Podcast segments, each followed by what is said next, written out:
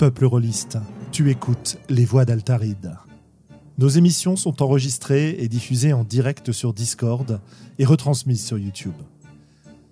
Tu peux venir participer à la discussion sur le chat, sur le serveur Discord, ou nous laisser des commentaires après les émissions. Tu trouveras toutes les infos à propos du podcast sur le site www.sandrone.fr.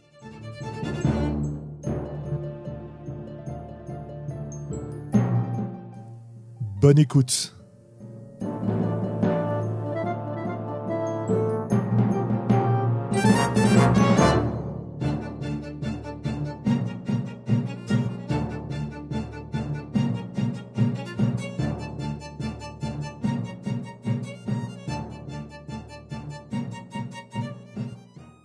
Numéro 99,2 des voix d'Altaride. Avec euh, ce soir Globo. Avec nous. Hello Et Willem. Bonsoir. Vous voyez, c'est quand même complètement dingue d'avoir réussi dingue à mettre ce générique en direct. Ah là là, bah ouais, on a, c'est, c'est une grande avancée au niveau technologique. Enfin, moi, j'ai rien fait. Hein. Merci. Me- Merci le confinement. Ah, absolument, vous vous rendez compte de ce qu'on arrive à faire, des, des solutions technologiques qui datent au moins des années 90. Quoi. En fait, t'as mis ton enceinte devant euh, le, le micro, c'est ça ou... Ah non, non, j'ai branché, euh, j'ai branché mon iPad sur le, la carte son qui a deux entrées, en fait. C'est hyper, hyper Ah oui, complexe. Quand même, quand même. Voilà.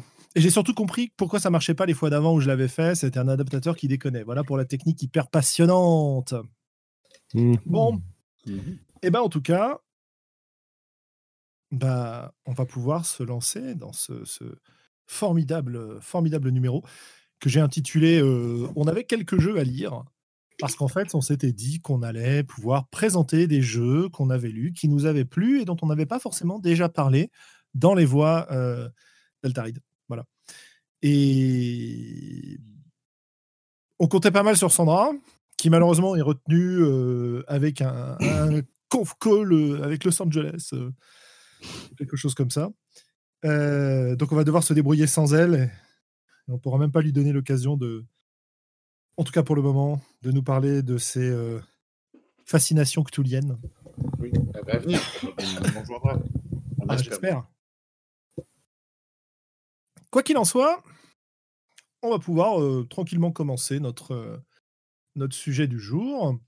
Euh, D'abord, éventuellement, quelques euh, petites nouvelles. Alors, première nouvelle importante, euh, vous êtes sûrement au courant, si vous suivez un petit peu l'actualité des conventions release, que ce week-end, il y a la, la convention Reroll du Festival de Kaisersberg qui nous propose une nouvelle convention en ligne tout le week-end.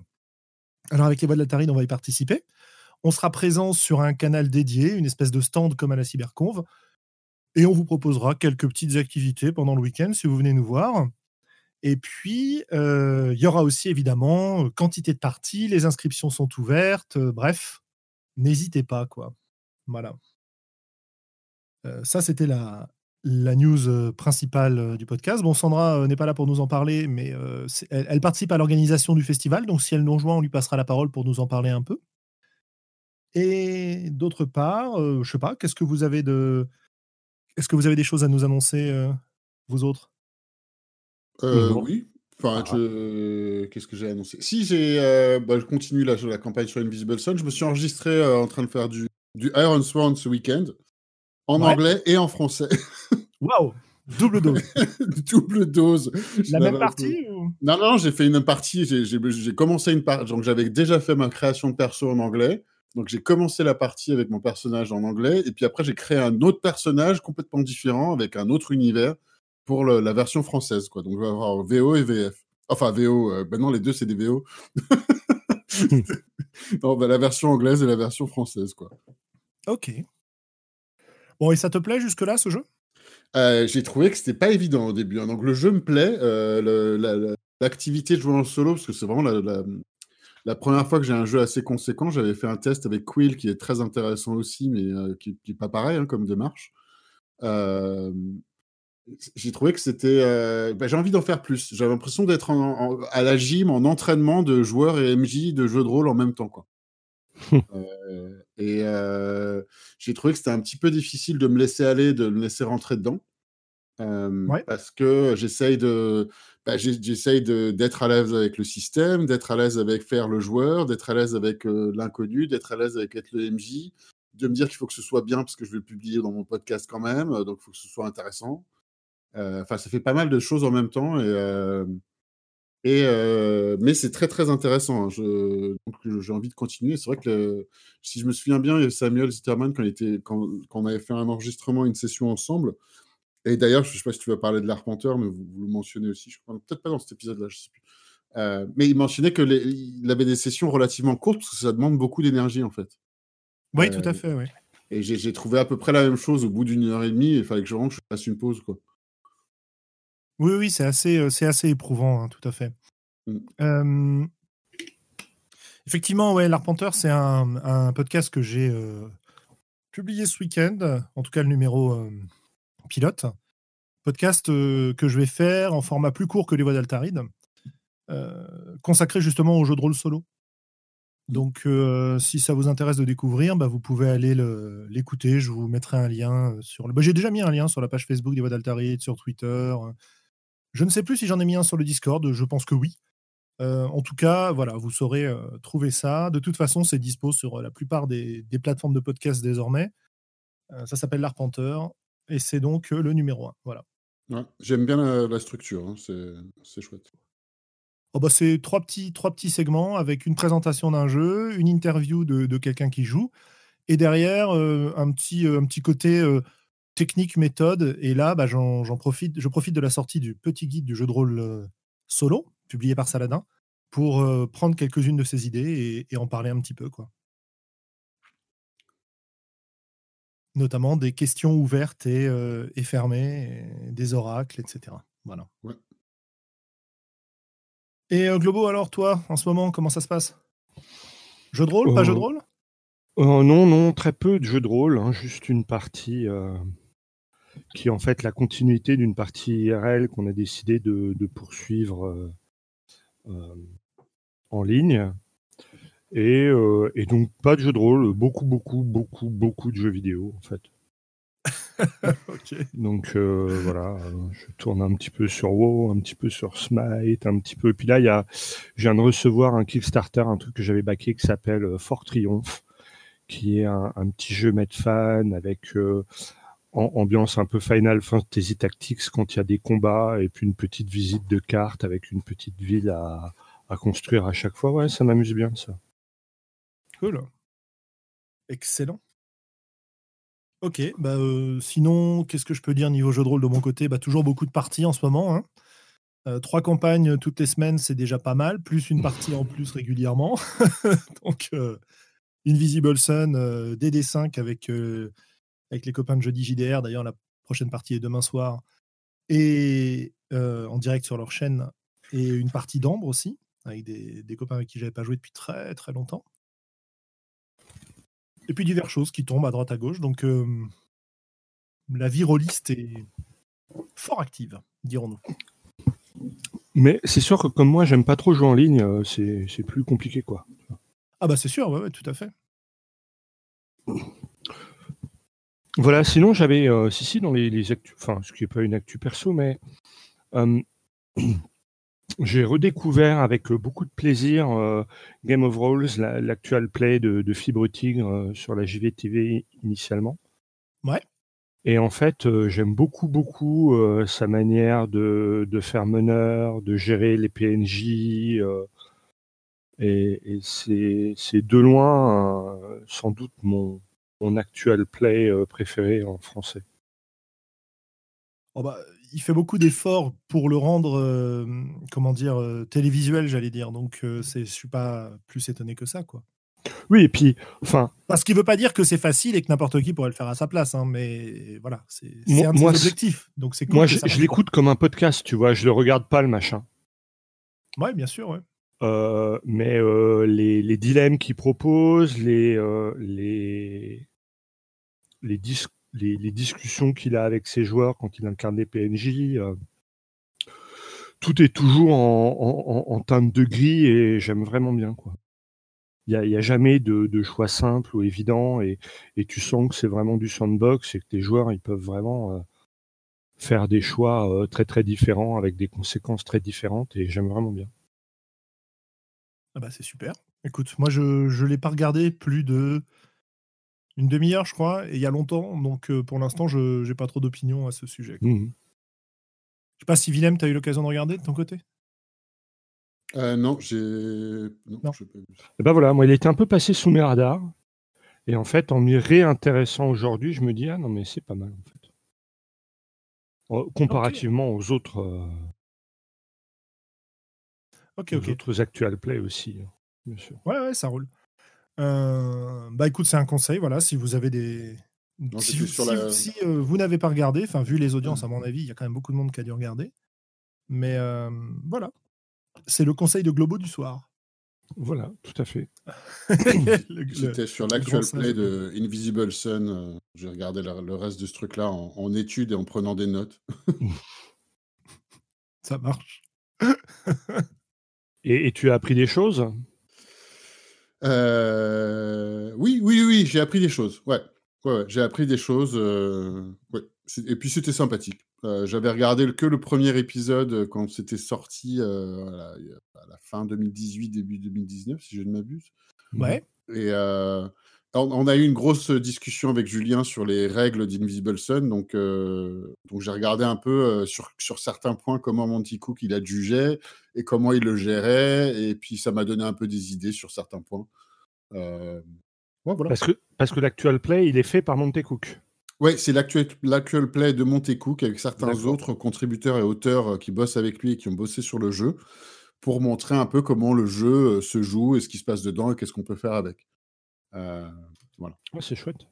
Ouais, du coup, ça, c'est, ça- et puis c'est bien fait, c'est assez sympa. Bon, j'avoue, je, je sais pas si j'aurais regardé tout, si j'étais, je pense pas que j'aurais tout regardé si, à moins que je sois en train de le maîtriser ou d'y jouer, quoi. Ah ouais, pourquoi? Parce que c'est pareil, on pourrait dire, une fois que t'as- tu as vu un ou deux épisodes, que tu as compris comment il gérait le truc, euh, t'es pas obligé peut-être de te taper toute la saison. Tu vois Oui, bah, bah, regarde ça, moi je pense que c'est, euh, enfin, je- ça m'a particulièrement plu parce que j'ai un intérêt personnel à regarder comment est-ce qu'il joue et, euh, et à prendre des notes et apprendre un peu, enfin entre guillemets quoi. Ouais. Après, c'était agréable, hein, mais euh, sinon, j'aurais probablement pas passé autant de temps dessus. Je passe pas énormément de temps sur des actual plays, j'avoue. Ou alors euh, en, en podcast audio en, format relativement court, comme euh, chez The Super Geek, qui ont tendance à être des épisodes co- courts. Hmm. Pour euh, Invisible Sun, euh, est-ce que tu as trouvé des réponses aux questions qu'on se posait sur les règles ou euh, J'ai- deux, trois ici et là, mais c'était juste- anecdotique comparé à la complexité de ce qu'on regardait, en fait. Et vu comment, Ouais. enfin, on pourra revenir dessus, mais il y a certains trucs où je me dis, bon, bah, en fait, il fait ce qu'il veut, et puis ça, ça a pas l'air d'être très important comment les règles sont écrites. Non, mais c'est ça en fait. C'est euh, le- le plus gros défaut du jeu, à mon avis, dont on a dit beaucoup de bien euh, les fois précédentes. On va peut-être y re- revenir Mhm. dessus. Oui. Euh, le jeu est, est super mal écrit en fait. Oui. Enfin, super mal écrit. Du point de vue des règles, il est super mal écrit. Il n'y a pas un exemple. euh, Bah, C'est-à-dire que C'est- très bien écrit parce qu'à la première lecture, je me suis pas posé la question, mais quand on commence à jouer, alors là, par contre, tout, tout s'écroule, quoi. Ouais, tous les détails euh, de gestion. Enfin, c'est un jeu qui, qui, euh, qui propose une gestion des règles assez complète, en fait, et, et, pas, et pas simple. Et le problème, c'est que derrière, tu as besoin d'interpréter tout le temps parce que euh, tu comprends pas bien ce qu'a voulu faire l'auteur. quoi. C'est ça. Et, euh, et comme on en a parlé ensemble, hein, moi j'ai aucun problème à, à mettre mes règles maison ou quelque chose, mais c'est vrai que j'ai- j'ai- j'aime bien essayer de comprendre ce qu'a voulu faire l'auteur à la base. Ouais, et puis vu le prix du jeu, Exactement. enfin bon, voilà, là on est. Enfin, là, c'est un sujet à part entière. On pourra... Ouais, c'est un sujet à part entière. On en reparlera euh, des gens qui demandent énormément d'argent pour leur jeu et derrière ne livrent pas euh, quelque chose qui est à la hauteur de, de ce Enfin, ou sujet. en tout cas, livre un truc avec un certain flou artistique. euh, Bon. Ouais, voilà, voilà. Donc Invisible Sun, jusque-là, la campagne est très sympa, le jeu est hyper motivant, inspirant, etc. Les règles sont pas mal en fait à l'utilisation une fois qu'on comprend quoi. C'est juste que la rédaction des règles et la transmission des règles est vraiment pas bonne quoi. Ouais. Voilà. Et oui, oui, Christophe, ça existe des auteurs comme ça. Il y en a plus qu'on croit. Il paraît même qu'il y en a sur, euh, sur ce. dans les gens qui écoutent cette émission-là, en ce moment, maintenant, tout de suite, là. Mhm. Je ne vise personne. C'est bien parce que comme il y en a plusieurs, des gens qui écrivent des jeux qui nous écoutent, et ben, chacun va commencer à devenir paranoïaque. Et donc, c'est Déjà que les règles- j'attaque euh, leur santé mentale. Déjà que les règles d'Invisible Sun sont pentagruéliques, Oui. j'ai du mal à imaginer s'il avait détaillé euh, des. euh, Elles sont pas tellement pentagruéliques en fait. Elles sont pas si énormes les règles. hein.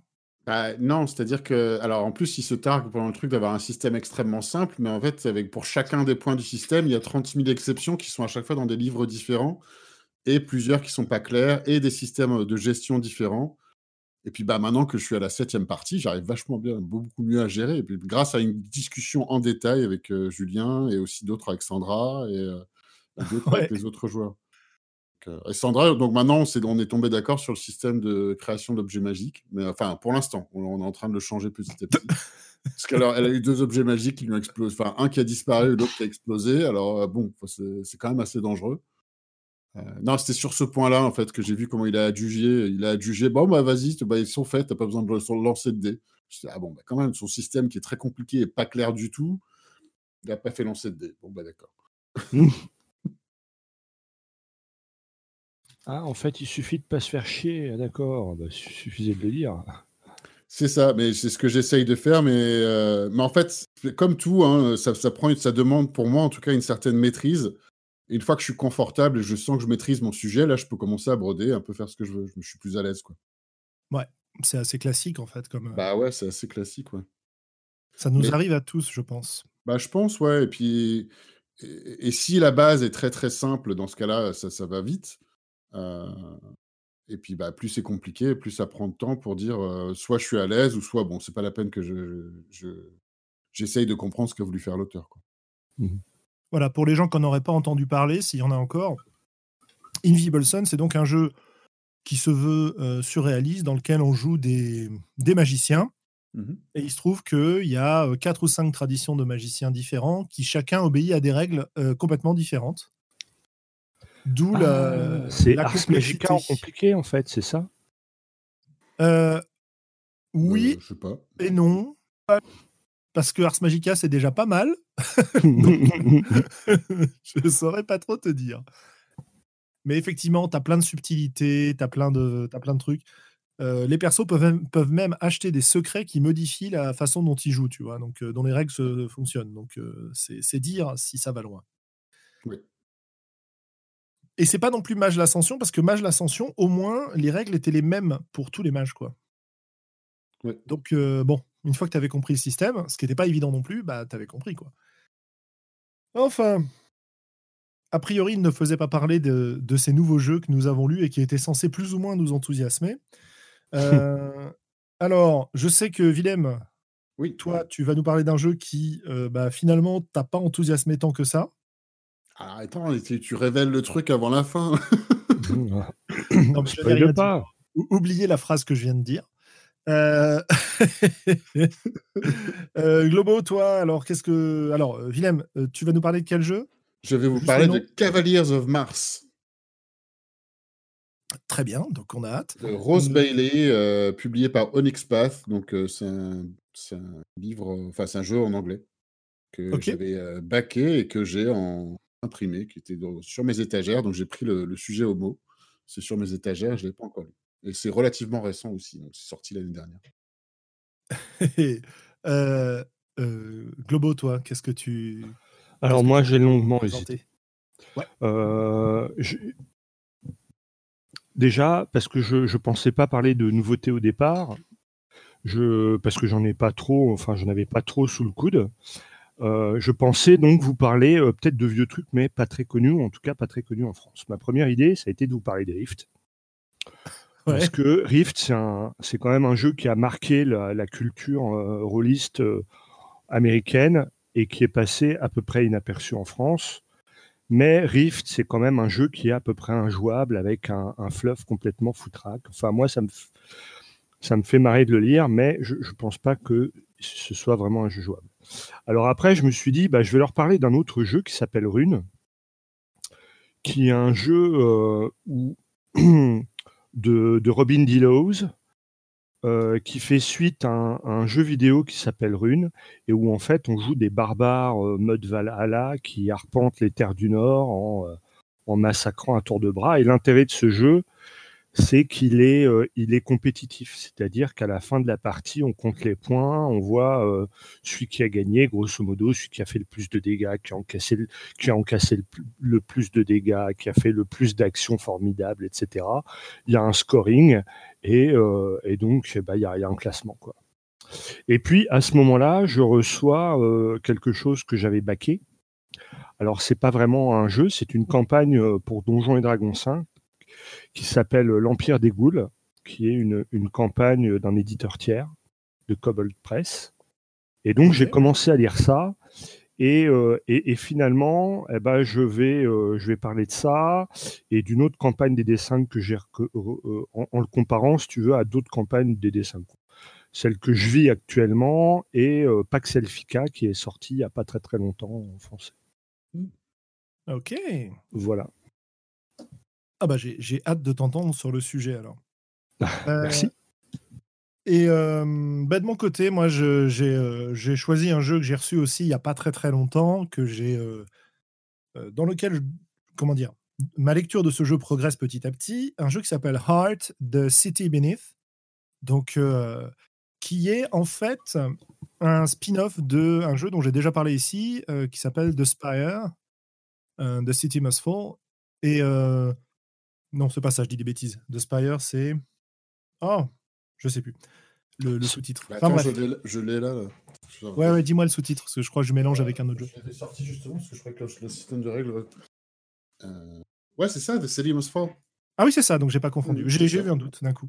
Voilà, donc jeu de Grant Howitt et euh, Christopher Taylor, qui est euh, un jeu dans lequel on jouait des elfes noirs en rébellion contre euh, des hauts elfes qui avaient asservi leur cité dans un système un peu totalitaire, etc. Donc un jeu euh, vachement intéressant, avec des règles sympas, euh, etc. Et ils ont sorti donc un nouveau jeu qui s'appelle Heart, qui propose d'aller explorer les tréfonds, les profondeurs, ce qui se passe sous la spire. Et il y a euh, effectivement une espèce de, de grand complexe souterrain, de donjons, de mondes parallèles, de terres creuses, de, de donjons vivants peut-être même, qui est présent donc dans ces profondeurs. Et donc, le jeu nous propose d'aller les explorer avec des persos qui sont un peu différents de ce qu'on joue euh, dans l'autre jeu, des règles qui sont assez semblables et, et une ambiance assez folle. Donc voilà. Et dans ce jeu, j'ai repéré euh, plusieurs choses qui m'ont vraiment beaucoup, beaucoup plu en termes de, de règles qui sont pas nécessairement énormes. quoi. Euh, et c'est rigolo parce que là, du coup, à part Globo euh, et Pax Elfica, euh, si t'en parles un peu, on n'est pas trop dans les.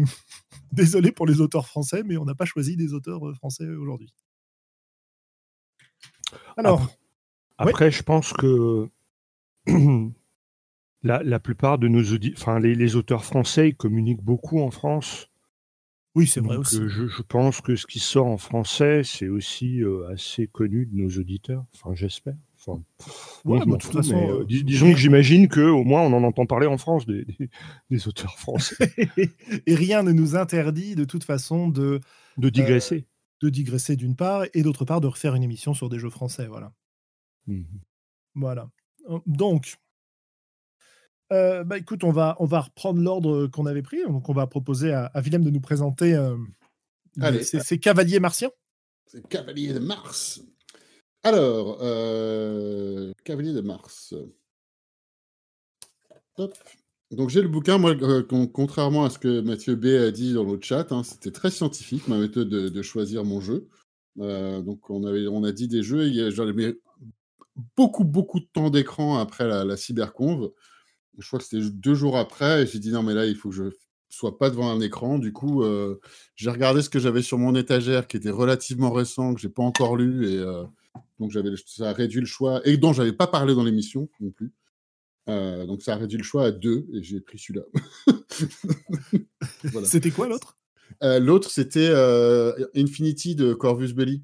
ah oui. Donc jeu space opéra science-fiction mais basé sur le jeu de, de skirmish de figurines que j'ai pas encore lu non plus de, de Modifus. C'est un des certains que j'ai encore sur mon étagère et qui est assez récent, enfin qui date de l'année dernière ou de l'année d'avant, grosso modo. Enfin bon, revenons sur les Cavaliers de Mars, donc de Rose Bailey. comme j'ai dit publié sur Unixpath, j'ai posté le, lien là-haut tout à l'heure. Et si je me souviens bien, je me demandais qu'est-ce qu'il faisait sur mon étagère, ce bouquin. et ça devait être à un moment donné où je, je baquais plus de jeux et que j'avais des sous. Et mes, deux styles et genre, disons, genre plutôt de prédilection, hein, c'est quand même euh, des trucs un peu KPP euh, ou fantastique. Donc, euh, quand je regarde sur mes étagères de JDR, je veux dire, j'ai tout septième mer de la première édition et quelques bouquins de la deuxième. donc, et la prémisse de ce bouquin des Cavaliers de Mars, et je crois que c'est l'idée centrale autour de laquelle le reste du jeu a été brodé, euh, c'est euh, eh, mais sur Mars il y a des canaux et donc euh, il y avait Venise quoi. et donc c'est un jeu d'aventure au fait où on, peut imaginer un mix de Numenera, les Trois Mousquetaires et donc bah, Septième Mer, remarque c'est une bonne référence. et un jeu de, de, passion et de sentiment et de et d'aventure dans une ambiance fin du monde parce que c'est contre un setting qui est à la fin du monde. Euh, il parle des premiers martiens qui ont colonisé Mars, euh, mais c'était il y a très très très longtemps. il y a euh, des processeurs d'atmosphère qui sont à moitié tous cassés. donc c'est une poignée de cités-États avec quelques grands canaux qui circulent dans la planète et ces cités-États qui sont refermées sur elles-mêmes et des, caravanes et des voleurs et des, et des épéistes qui se battent autour des villes qui sont construites par-dessus les canaux. Et au-delà de ça, euh, entre les villes, des tempêtes euh, de sable rouge euh, et des anciennes ruines, des artefacts, des choses à voler. une quantité surprenante d'endroits où il y a des drogues qu'on ne peut avoir nulle part ailleurs. ça fait partie de la description. C'est euh, donc voilà, ça commence, donc c'est 240 pages. Ça commence par une euh, description en style de jeu euh, raconté du point de vue d'un personnage, le style. Donc ça, franchement, les premières pages, ça m'a bien branché. J'étais là, ah, franchement, ça a l'air cool comme univers. ensuite, on a le système de règles assez simple. J'avais sorti The Spire parce que ça avait l'air d'être un petit peu similaire, mais en fait, j'ai réalisé que c'était pas tout à fait pareil. Mais la seule chose que je pensais qui était similaire, c'est que ça utilise pas mal de styles de dés différents. Euh, et en fait, euh, donc la base, c'est qu'on a euh, certains, on a les traits sont divisés en motivation et en méthode. et donc ça dit pour l'honneur, pour l'amour, ou pour soi. Et en fait, on va, on va mélanger et, créer des réserves de dés pour, pour faire ces actions. Et on a donc une action qui est la motivation, c'est soit pour l'honneur, pour l'amour et pour le soi, ou et la méthode avec astuce, avec force et avec grâce. Et on va créer un.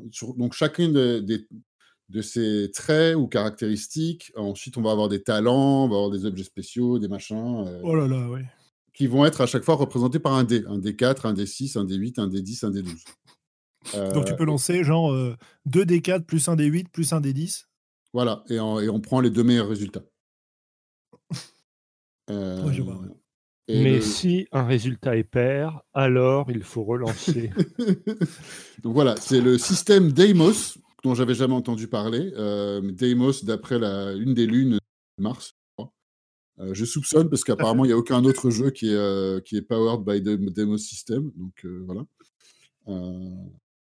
et donc bah, le, le, jeu lance aussi des dés, les mêmes ou une autre collection, et puis on dit si on a réussi ou pas. Voilà, hop.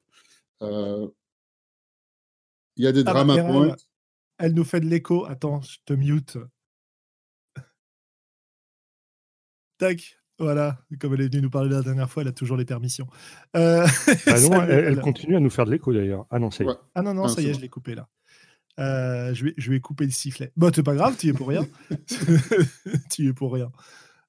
Eh ben, bonjour à bonjour euh, à nos autres auditeurs. Hein, et puis voilà, puisque bon, il faut quand même que je le dise, hein, j'ai été payé suffisamment pour ça un, très très joyeux anniversaire à Monsieur Guillaume Jantet qui vient de nous offrir un, super jeu, tu vois. Donc euh, joyeux anniversaire Mais oui, joyeux anniversaire. Voilà. Et donc un jeu dont on ne parlera pas ce soir parce qu'il est en français, mais il existe aussi en anglais. Hein, c'est Guillaume et non, c'est Sonia et Guillaume, non, Sonia et Conan contre les ninjas. Voilà. Ouais, celui-là j'ai envie de le lire. Ouais, ouais, bien sûr, mais il est bien en plus. Bah, d'ailleurs, j'ai même envie d'y jouer, en fait, je dirais. On, en reparlera. Donc, pardon, pardon, pour cette interruption. Euh. Pas de problème. Euh, et donc, on, donc, voilà, la méthode de création, ensuite, on crée son personnage. Alors, il y a plein de peuplades, il y a des espèces de peuples qui ressemblent à des Wookiees, c'est des, ou des, c'est la planète des singes, en fait, c'est des Ayus plutôt. Il y a des espèces de peuples reptiles, il y a des peuples avec quatre bras, il y a des trucs comme ça.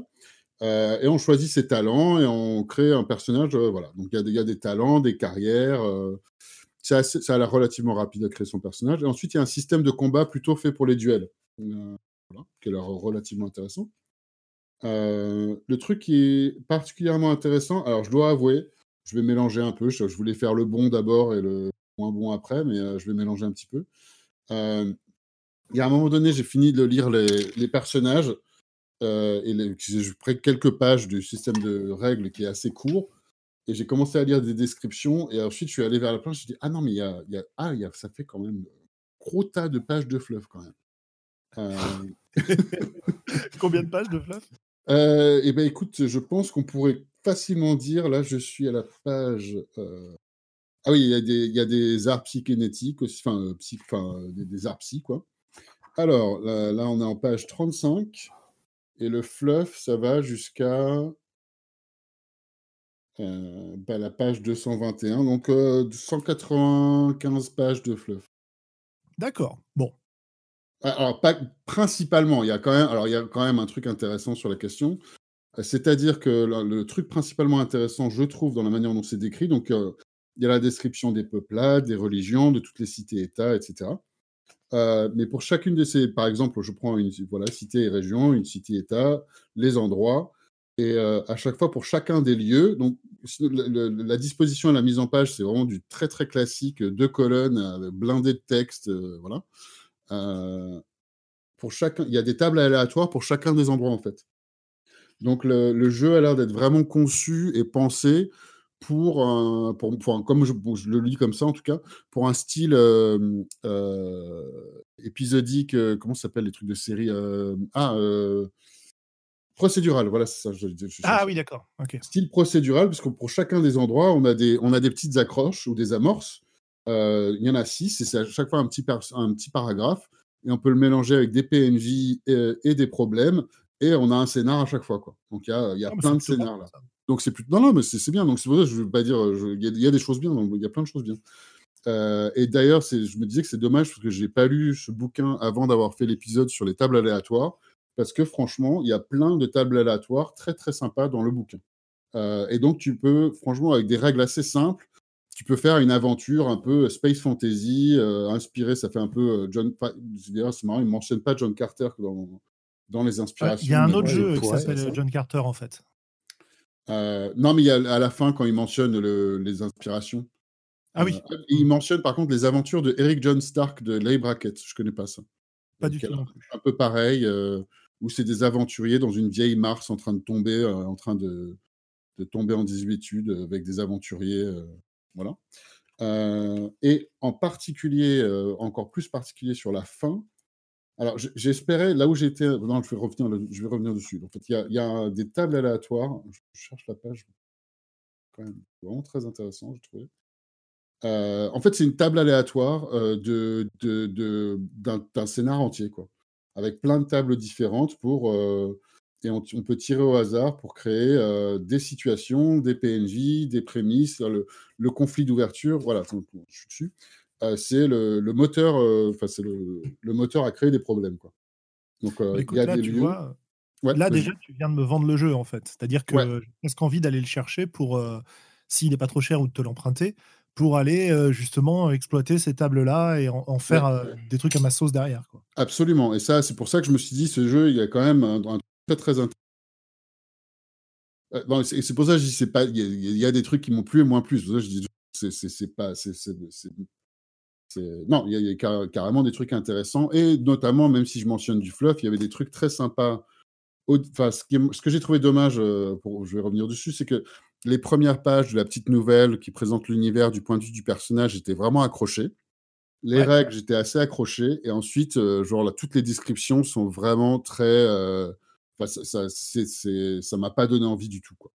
Bah, en fait, le, le truc que je comprends pas, c'est j'ai l'impression dans, dans ton bouquin, tu as euh, des tables pour générer du jeu, des amorces de scénario, des machins et tout. Et Mhm. en plus, tu as des longues descriptions, c'est ça? Ouais. Ah oui, d'accord. Et, les longues descriptions qui, euh, souvent, euh, franchement, je, je trouve qu'elles n'apportent rien au reste du jeu.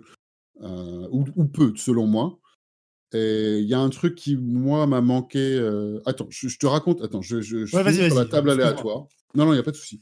Je finis sur la table aléatoire juste pour, pour parler des, de, la, de la manière dont c'est construit. C'est construit sur des- un principe de. enfin, il y en a qui sont construits sur des prin- principes de lancer 2d6, un autre lancer un d10, un d8. Bon, ok. Euh, alors, le conflit d'ouverture, voilà, c'est ça que je cherchais. Conflit d'ouverture, donc ça donne une prémisse. Ensuite, l'autre, c'est le tilt.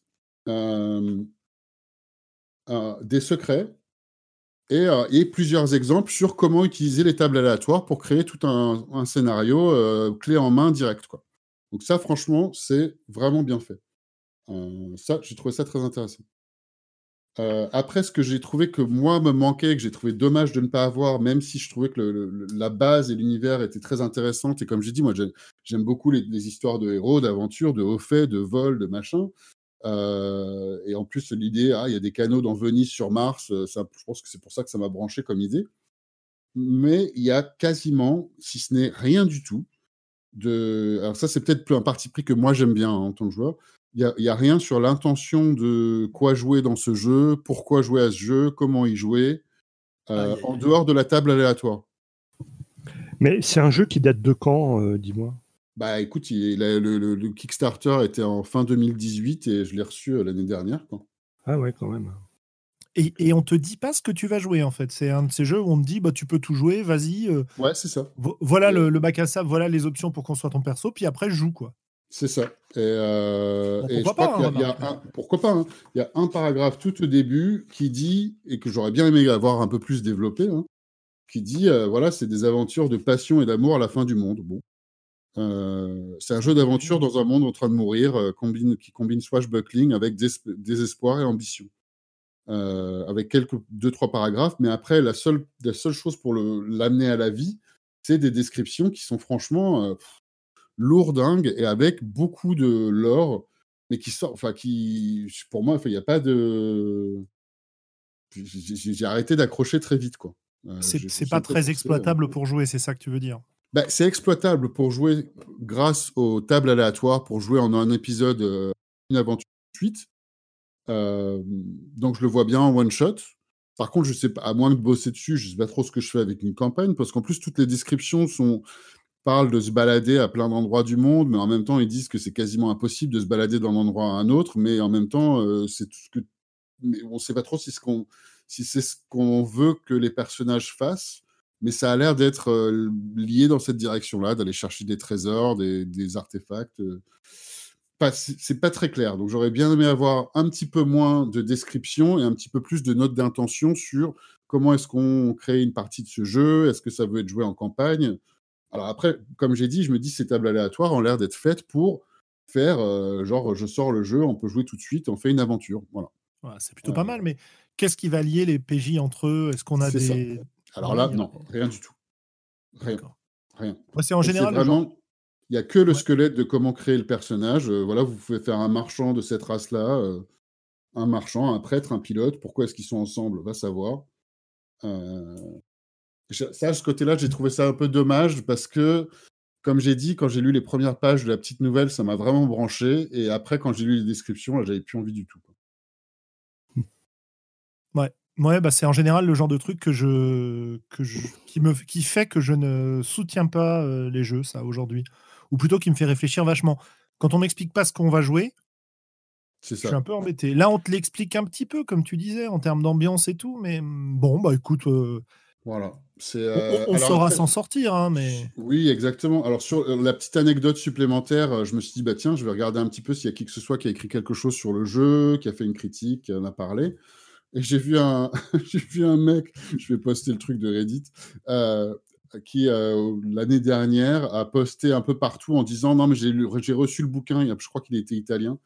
Euh, j'ai reçu le bouquin, euh, j'étais super emballé par l'idée de jouer euh, sur Mars avec des, des- canaux de Venise, etc. Mais il y a plein d'incohérences dans les règles. Je les ai testés, il y a ça, ça, ça et ça, c'est cassé. Et il a posé toutes ces questions sur plusieurs, le forum d'Onyxpath, le, le Reddit, la page Facebook, et il se fait bannir de tous ces endroits pour avoir posé des questions. Au final, l'auteur, eux, a quand même répondu. Mais euh, donc, il y, a tout un, il y a tout un, un truc, euh, une épopée que le- ce- ce- cet homme a eu à juste poser des questions sur comment fonctionne le jeu, qui est, euh, qui est assez cocasse en soi, quoi, en fait. Ok. Voilà. Donc, euh, des choses très intéressantes au niveau mécanique, mais comme j'ai dit, voilà, je trouve que c'est dommage parce que du coup, c'est un. Et puis, il y en a presque trop, quoi. Ces 190 pages de description, ça saute du coq à l'âne, c'est complètement différent, et du coup, je ne sais pas où, vers où me tourner. Ou alors, juste d'ouvrir le bouquin au hasard, et je sais que j'ai une aventure à jouer euh, toute clé en main. Voilà. Et, et donc, après avoir lu tout ça, euh, est-ce que tu as, envie de faire un one-shot avec ou pas? Alors, je t'avoue, je sais pas trop. euh, pourquoi pas Le truc qui me. Ouais, pourquoi pas Alors après, ça, c'est un truc un peu bête, mais qui est un, truc un peu perso. Euh, j'aime pas trop les, systèmes avec plein de, dés différents, des D4, des D6, des D8 et des. Je sais même pas si j'ai un D12 qui me reste. Je crois que j'en avais un il y a longtemps. Euh, Donc, oui, ça me brancherait bien de faire un one-shot histoire de le tester. Euh, mais j'ai tout aussi envie, je crois, de, lire un truc qu'on m'a recommandé, comme bah, Conan et Sonia contre les ninjas, par exemple, qui a l'air sympa. Sonia et Conan, attention, Sonia et Conan, pardon. Sonia et Conan. contre les Euh, ninjas. donc, ouais, j'ai- oui, peut-être. Maintenant que je l'ai lu, que j'ai passé du temps à le lire quand même, je me dis, bon, je vais le tester, quoi. Mais euh, voilà. Ok. Et, et donc, qu'est-ce que tu peux. Et donc, globalement, si je comprends bien, le truc le plus exploitable pour, so- pour toi dans ce, dans ce bouquin et le plus intéressant, c'est ces tables aléatoires Ouais, qui vont, et ces accroches de partie qui vont te permettre. Il y a, de jouer direct, c'est, quand même blin- blindé d'idées et le- la structure des tables aléatoires, ça, je pense que je vais la tester. D'autant plus, comme j'ai mentionné, que je me suis mis un peu à faire du jeu de rôle en solo, je pense que ça vaut le coup d'être testé. Euh, voire même, ça vaut peut-être ju- juste le coup de, de tester un one-shot pour ça. Et après, euh, est-ce que j'aurais envie de le tester juste pour tester l'univers et tester des. Bah, je me dis, bah, en fait, j'ai septième mer, euh, je peux rejouer à ça, quoi, en fait. Ça marche. Ok, ok. Euh, Globo, tu as des questions euh, T'hésites pas. hein? Euh, oui, oui, mais moi, à la base, les ambiances un petit peu, voilà, limite victorienne, enfin voilà, on est des, enfin, c'est pas trop mon truc. Euh, cette Ah oui, mais attends, tu peux jouer ceux Mars que tu veux, hein. Ah oui, oui, non mais d'accord. Tu peux jouer des lézards à quatre bras quand même. Tu peux jouer des lézards à quatre bras et tu Oh. peux décider que c'est tous des prêtres ou des gardes du corps. C'est possible, hein, c'est possible. Enfin bon, pardon, je t'ai coupé, excuse-moi. Non, voilà, enfin moi, moi, moi c'est pas un imaginaire qui me Qui t'attire qui m'attire à la base. Du coup, euh, c'est quand même compliqué. Ouais. Mais euh, donc euh, voilà quoi, hein, sans plus. euh, et Pas de souci. c'est c'est toujours le problème des Kickstarter, quoi. C'est-à-dire que euh, Bah si ouais. tu tombes sur des bons communicants, le mec il te vend bien son truc. Ah bah, bah, bah, bah, c'est- ça a été bien vendu, je l'ai acheté. Ouais, voilà. Et, et, et c'est- voilà, hein, euh, en tout bien tout à l'heure, hein, c'est pas. Mais finalement, on...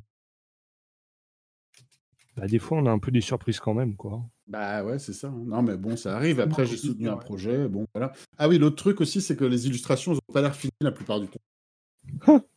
C'est bon, je me dis qu'il- Elles ont pas l'air finies, c'est-à-dire?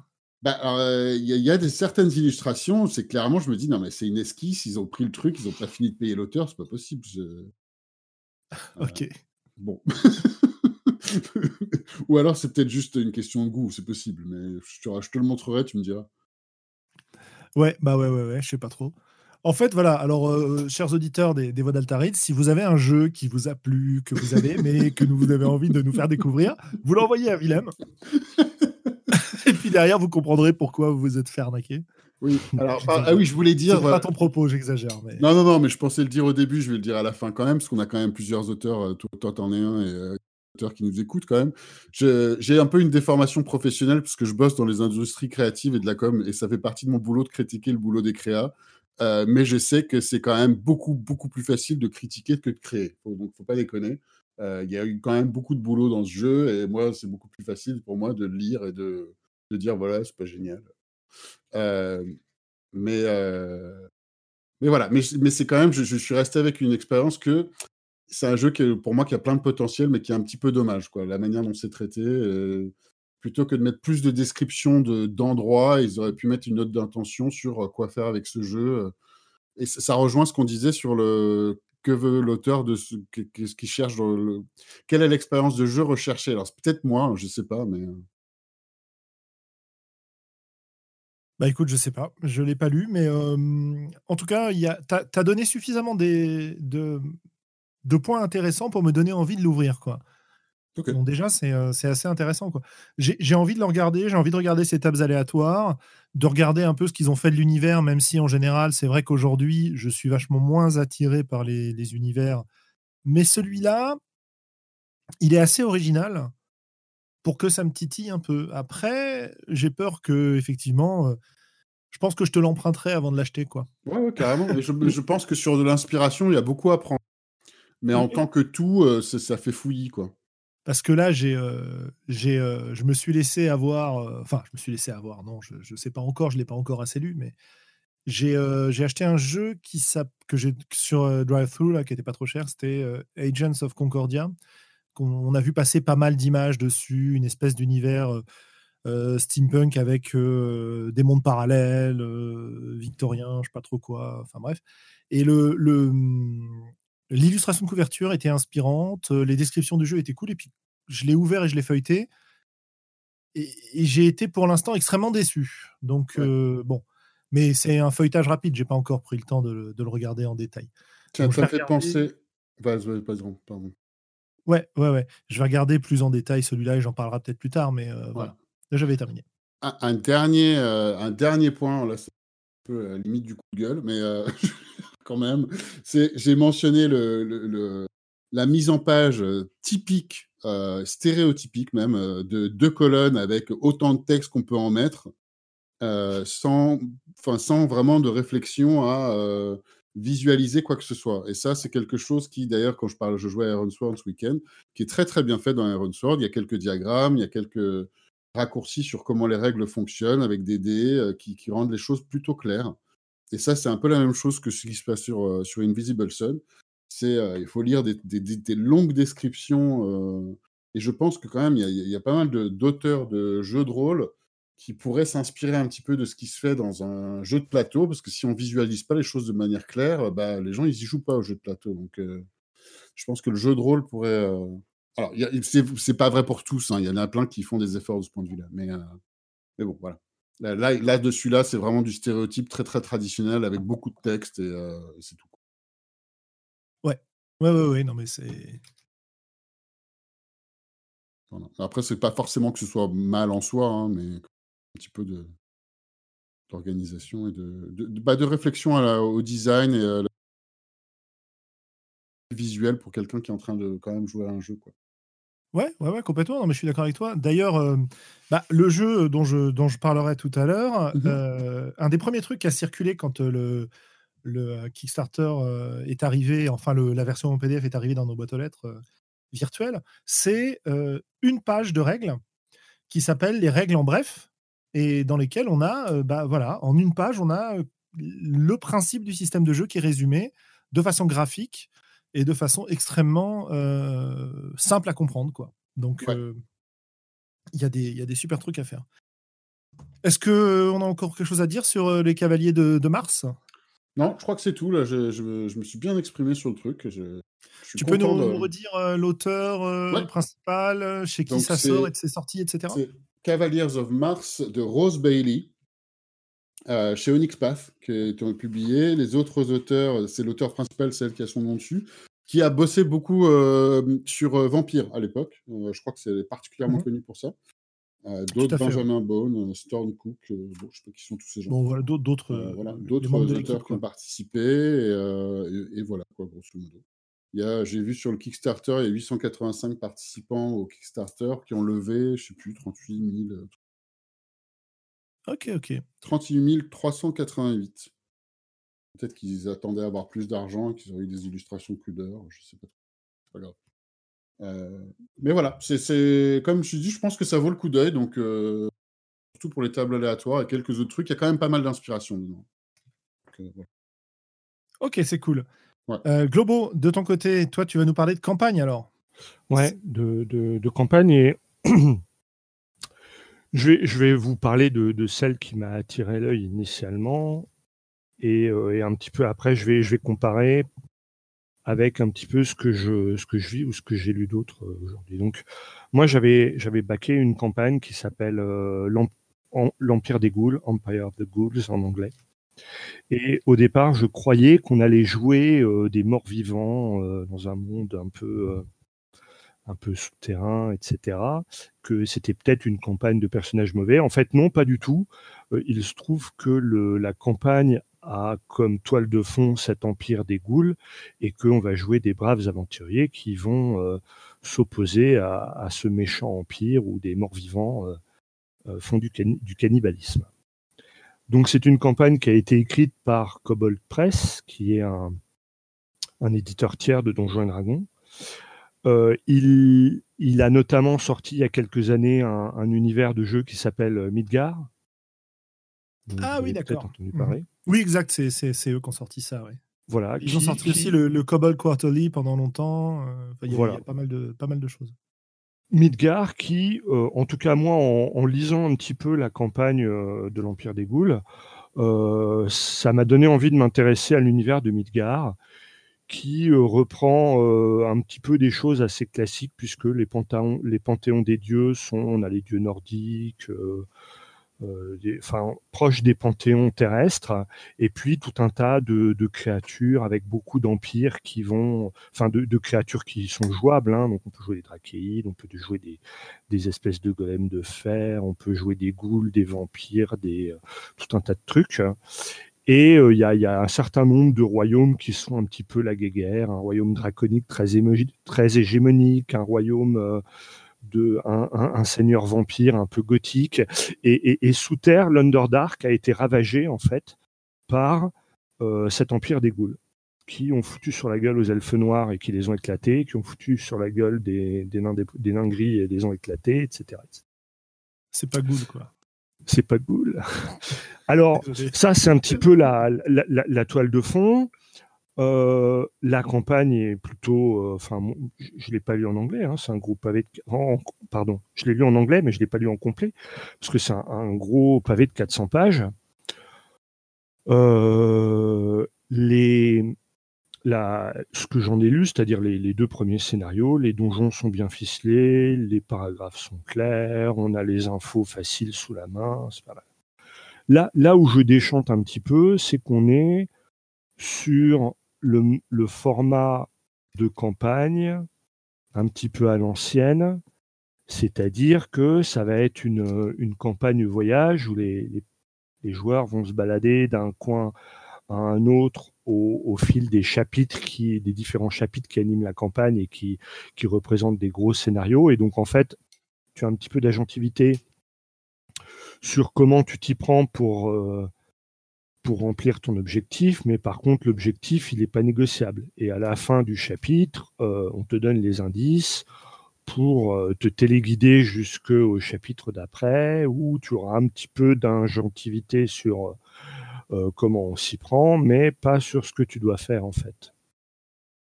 Et donc ça, aujourd'hui, quand on couple ce, cette, cette agentivité concentrée sur les moyens, mais pas sur les fins, avec euh, les, défauts que je trouve, moi, à ces campagnes itinérantes où finalement les, joueurs n'ont jamais de base et débarquent systématiquement dans un endroit où ils, où ils y connaissent rien, eh ben, c'est ce qui vient un petit peu euh, gâcher euh, la fête pour moi.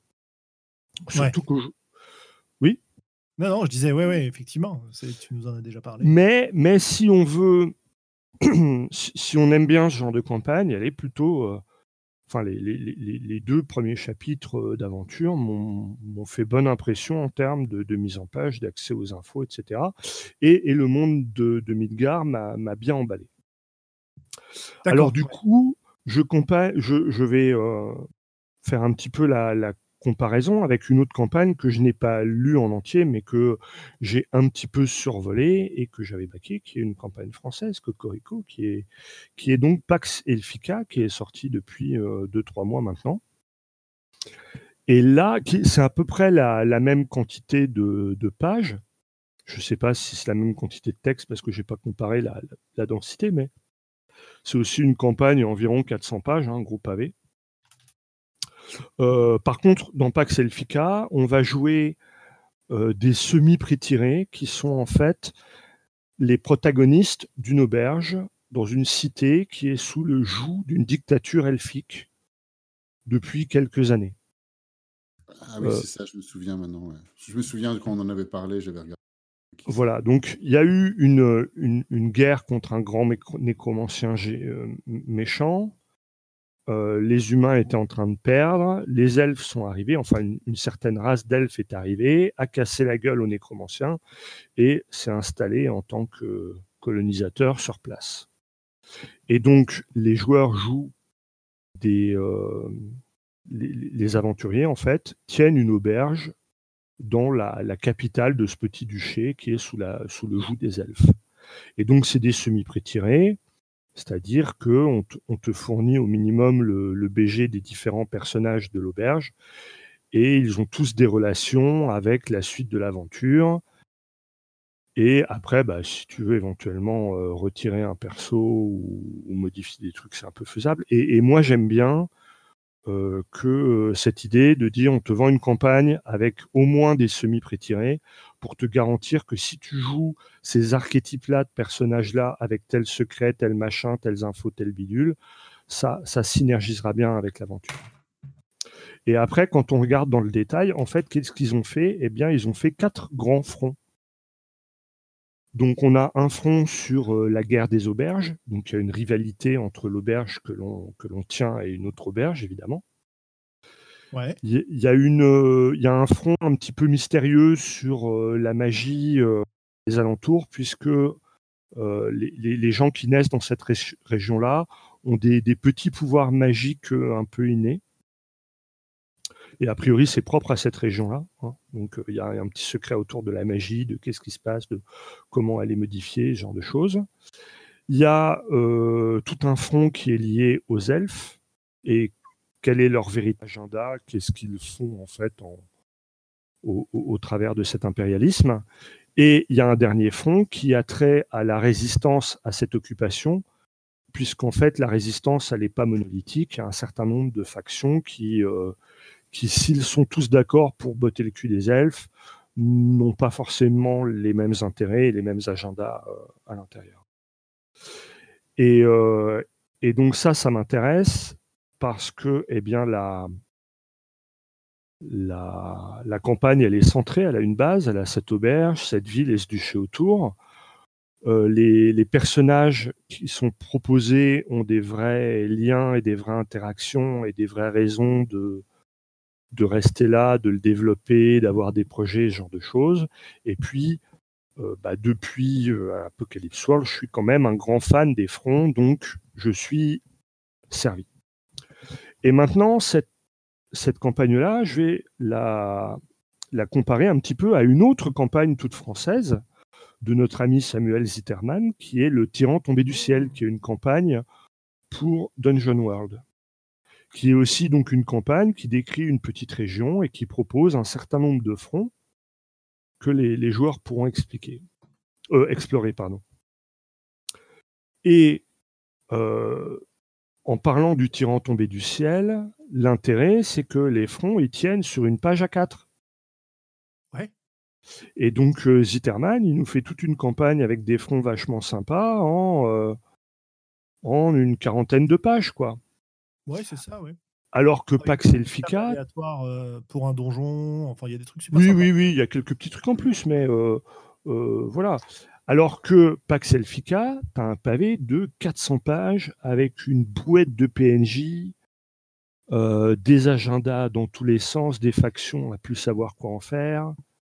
Oui, tu dois savoir exactement dans quelle direction sont orientés les meilleurs champs de houblon au sud-ouest du village bah, par rapport à ta. Non? alors, c'est peut-être un, un, faux procès que je leur fais parce que je ne l'ai pas lu dans le détail mais la, moindre faction, il y a plusieurs PNJ, on t'explique le pourquoi du comment, euh, les agendas des uns, des autres, et et en fait, quand on compare au tyran tombé du ciel de Samuel, eh ben on se dit est-ce que est-ce que j'ai besoin d'autant de détails Est-ce que euh, est-ce que quand je suis meneur de jeu, combien de temps il me faut pour mémoriser tout ça? Pour ne pas, ne pas m'en mêler les pinceaux euh, quand je le fais jouer Ou alors est-ce que je fais des coupes sombres dans la campagne au risque d'en virer toute une partie? Euh, ah, c'est sûr, hein, le Pax Elfica, c'est très beau, euh, tout est très bien fait, tout s'emboîte vraiment bien, c'est assez génial, mais je ne sais pas si moi, en tant que meneur, j'aurais le, courage de le faire jouer vu la, la, quantité de trucs à mémoriser. Quoi. Ouais, ça nous renvoie à des discussions qu'on a déjà eues sur, le, sur le sujet. Quoi. Et c'est vraiment archétypal de tout ça, ces deux exemples. C'est, mmh euh, tu as vraiment deux publics de, de rôlistes de ce point de vue-là, ou de MJ de ce point de vue-là. Tu as les gens qui, j'oserais dire comme nous, euh, préférons construire au fur et à mesure, euh, avoir des outils de euh, auxquels on peut faire référence facilement, qui, nous, qui nous inspire euh, et, et des fronts décrits rapidement, etc., etc. Et puis il y a des gens qui ont besoin d'avoir tous ces détails pour euh, donner une forme de réalité, avoir des garde-fous, être sûr de jamais être perdu si jamais il y a un... ils doivent se relancer dans leur campagne, quoi. Mmh. attention, je dirais que parfois je, suis dans... je peux être dans les deux. Hein, Mais bien sûr, oui, oui. Parce que Invisible Sun, j'étais là, vas-y, prends tous mes sous, là, je, veux tout savoir sur ton truc et je pense que je le rachèterai encore demain, même avec toutes les critiques qu'on a fait sur le sur l'univers, parce que j'ai beaucoup aimé l'univers. Euh, bah, j'en ai pas besoin, hein, mais j'ai lu avec plaisir, quoi. Alors, ouais, mais c'est plus une description d'univers qu'une description de campagne. Oui, c'est vrai. Euh, comprenons-nous bien. Hein. moi, je je trouve que le travail, alors dans les deux premières campagnes que j'ai décrites, c'est-à-dire euh, l'Empire des Goules et Pax Elfica, je, salue le, travail qui a été effectué. Euh, c'est super, hein, c'est remarquable. Et tu devrais maîtriser plus l'un que l'autre ou aucun en fait? Bah aucun. La, première, l'Empire des Goules, parce que finalement, euh, je, je veux plus jouer comme ça, quoi. Je veux plus être joueur dans ce type de campagne et, et je veux pas être meneur dans ce type de campagne. C'est marrant parce que le souvenir que j'ai de Pax Elfica, c'était que ça avait l'air magnifique, de détails, avec énormément de choses. J'ai bien aimé le concept et l'idée de dire ah ben on joue euh, tous euh, les, tenants et les mecs qui travaillent ou qui, qui sont proprios d'une taverne dans un environnement particulier. Euh, mais enfin, j'avais moins les sous à ce moment-là, mais aussi je me suis dit non, mais je, ne vais jamais rien en faire de ce truc-là. J'aimerais bien y jouer, par, contre. Mmh, mmh. Oui, oui. Par contre, euh, Pax Elfica, moi, si, si je trouve un meneur de jeu qui est euh, suffisamment, comment dire, euh, fou pour euh, tout décortiquer, se le taper, mémoriser, faire le taf, etc., je, je pense que c'est une campagne où je prendrais réellement plaisir à jouer. Parce que c'est vrai qu'elle est belle, euh, les, plans sont beaux, tout, est vraiment très détaillé, ciselé, c'est vraiment chouette, quoi. Mais on en revient euh, toujours au fait euh, que moi, en tant que meneur de jeu, je n'aurais jamais l'énergie de, de tenter de digérer tout ça, quoi. Ouais, moi je suis dans la même position. Hein. Ouais, pardon. Ah, je t'en prie, je t'en prie.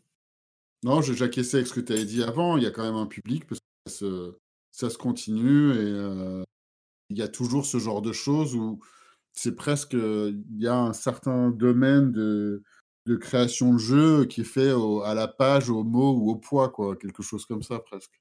Ouais. Et alors. Et, quand tu compares avec euh, voilà le, le tyran tombé, tombé, du ciel de Samuel Zitterman, eh ben, euh, chaque front tient sur une double page sur une page à 4, tu vois. Mm. Et, et, et, c'est bien suffisant pour te donner l'inspiration, pour te donner l'ambiance. Mais, mais, comme l'a dit, comme dit Julien aussi, il faut. Ça, ça peut être pour des gens. Enfin, je pense qu'il faut avoir un certain. Alors, d'ailleurs, est-ce que c'est une question Je vais le poser comme une question plutôt. Est-ce qu'il faut avoir un certain. une quantité d'expérience ou d'aisance pour faire une campagne et broder autour de ces quelques pages, plutôt que de se dire, OK, je, je, me sens avoir besoin d'avoir beaucoup plus de précision pour prendre ça en main. Mais après, ça dépend du style de jeu. Hein. Je repense à quelqu'un qui me disait qu'ils ils aiment bien vraiment maîtriser entièrement, mais du coup, j'ai plutôt le sentiment que c'est euh, euh, un univers. Là, je, je suis mon personnage dans ce cadre-là devient pas un protagoniste, mais euh, presque juste quelque chose qui fait figurant dans la, dans la grande fresque racontée et narrée par l'OMJ. Peut-être, j'exagère peut-être, hein, mais un petit peu dans ce goût-là. quoi. Euh, et que ce genre de campagne avec tant de matériel parfois se prête à ce genre de style de, à ce style de jeu, non? J'ai dit plein de trucs d'un coup là, mais. Euh... Ouais, t'as mhm. dit plein de trucs d'un coup. Euh, bah, je, je sais pas, moi ce que je dirais, c'est que. Comment dire euh, On a Dole sur le, sur le Discord qui nous disait que euh, bah, c'était euh, ce qu'il préférait, c'était euh, c'était quoi entre les deux, Pax Elfica qui est très bien et trop gros et le tyran est trop sec. Donc voilà, c'est il y, y, a plein de gens qui vont te dire et ça a pu être mon propos autrefois face à des amorces, tu vois, de, de scénarios dans des bouquins comme on en parlait pour Cavalier de Mars. Mmh j'avais l'impression de ne pas en avoir pour mon argent entre guillemets, c'est-à-dire que euh, qu'est-ce que c'est que ces auteurs et ces gens qui te donnent un truc où tu as du, boulot à faire derrière, quoi? Oui. boulot de création à faire derrière, tu vois? Aujourd'hui, je préfère ça parce que je me suis rendu compte que c'était plus facile pour moi de faire un, boulot de création, euh, parce qu'en plus je le fais pas tout seul, j'ai des joueurs avec moi, etc. Euh, que de vouloir respecter une campagne hyper détaillée dans laquelle j'ai besoin de savoir ce qui est écrit dans tout le bouquin, de mettre fait des fiches avec des notes pour les différents PNJ, etc. Et, je l'ai déjà dit plusieurs fois à ces micros, j'ai trop l'impression de faire mes devoirs, quoi. Et, oui. et, je suis pas devenu prof pour faire des devoirs, quoi. Je veux dire, faut pas déconner. Euh... Jacques t'en corrige. Et Dole a oh. suivi en disant qu'il est joueur sur PAX, qu'il adore, hein, euh, mais qu'il n'aurait pas fait le taf du effectivement. Euh. Ouais, c'est ça. Euh, j'aimerais bien, parce que Sandra nous a rejoint et qu'elle est silencieuse, tranquille, polie en attendant d'avoir la parole. T'en penses quoi, toi, de ces histoires de campagne, Sandra? Qu'est-ce que tu préfères? Alors, euh, pour ma part, j'aime lire les campagnes. J'adore ça. Parce que c'est du fleuve, ça me donne de l'inspiration. Donc, c'est quelque chose que j'apprécie particulièrement. Par contre, euh, en tant que MJ, l'idée de les mettre en œuvre les trois quarts du temps, ça me gonfle. Parce que euh, c'est très rare les campagnes qui soient vraiment. C'est très très rare les campagnes qui soient vraiment vraiment bien écrite euh, de base, où j'ai pas besoin de la retravailler derrière. Parce que euh, moi, mes joueurs, bah, pourquoi ils iraient sauver la princesse? Elle leur apporte quoi la princesse? Pourquoi ils iraient faire ça? Pourquoi ils iraient faire ci? Donc souvent, les motivations des joueurs sont pas forcément évidentes à mettre en œuvre. Ou autre. Donc généralement, je prends le fleuve, je prends ce qui m'intéresse, et puis je fais une campagne à ma sauce. Un peu comme une salade composée. J'aime pas les endives, je suis allergique aux carottes. Donc je prends chaque ingrédient, je mets tout dans un saladier, je secoue. Mais, mais le fait de les lire te permet déjà de te faire l'idée, de, te, de, de mettre l'ambiance et de voyager, quoi. Ah oui, oui, oui, oui. Ben, moi... Strad, je l'ai dû le lire au moins trois ou quatre fois. Parce que, Comment tu détermines Moi, moi toujours, mon, mon... c'est de la superstition un peu, hein, mais je me dis, ah, mais je veux pas le lire, parce que si jamais peut-être un jour où j'y joue, quoi. Comment tu ah. détermines euh, qu'est-ce que tu qu'est-ce que as envie de lire ou qu'est-ce que tu dis tu réserves parce que peut-être que tu auras l'occasion d'y jouer? Alors, euh, bah en fait, parce que. jouer la campagne, quoi, tu vois ce que je veux dire Parce que, bah, par exemple, sur Invisible Sun, j'ai tout, mais j'ai quasiment rien lu dessus. Parce que je veux jouer. Et euh, lorsque j'ai. Il y a des jeux comme ça où je détermine que juste quand je commence à lire la partie joueur, en fait, hmm. ou juste la quatrième de couverture, c'est un jeu où je fais j'ai trop envie d'y jouer. Donc, j'essaye de trouver un MJ, j'essaye de trouver euh, d'autres euh, participants pour faire euh, ce jeu. Sinon, si je sais qu'il y a une chance ou que mes joueurs me fassent une petite demande du genre Oh, j'aimerais bien jouer celui-là. Donc, surtout quand les joueurs ont fait comme chose, comme trois semaines avant, une petite remarque, genre, j'ai entendu qu'il y avait tel jeu que tu avais reçu, il a l'air sympa. Donc, les sous-entendus des joueurs aident beaucoup pour mes guides de lecture. Ouais. Et, et d'ailleurs, dans l'Empire des Goules, dans le, le, premier scénario, en fait, les, les, joueurs se retrouvent à travailler pour un aubergiste kobold, puisque dans le monde de Midgard, en fait, j'ai cru comprendre qu'il n'y avait pas de Halfling. C'est un peu les, les kobolds qui occupent la niche.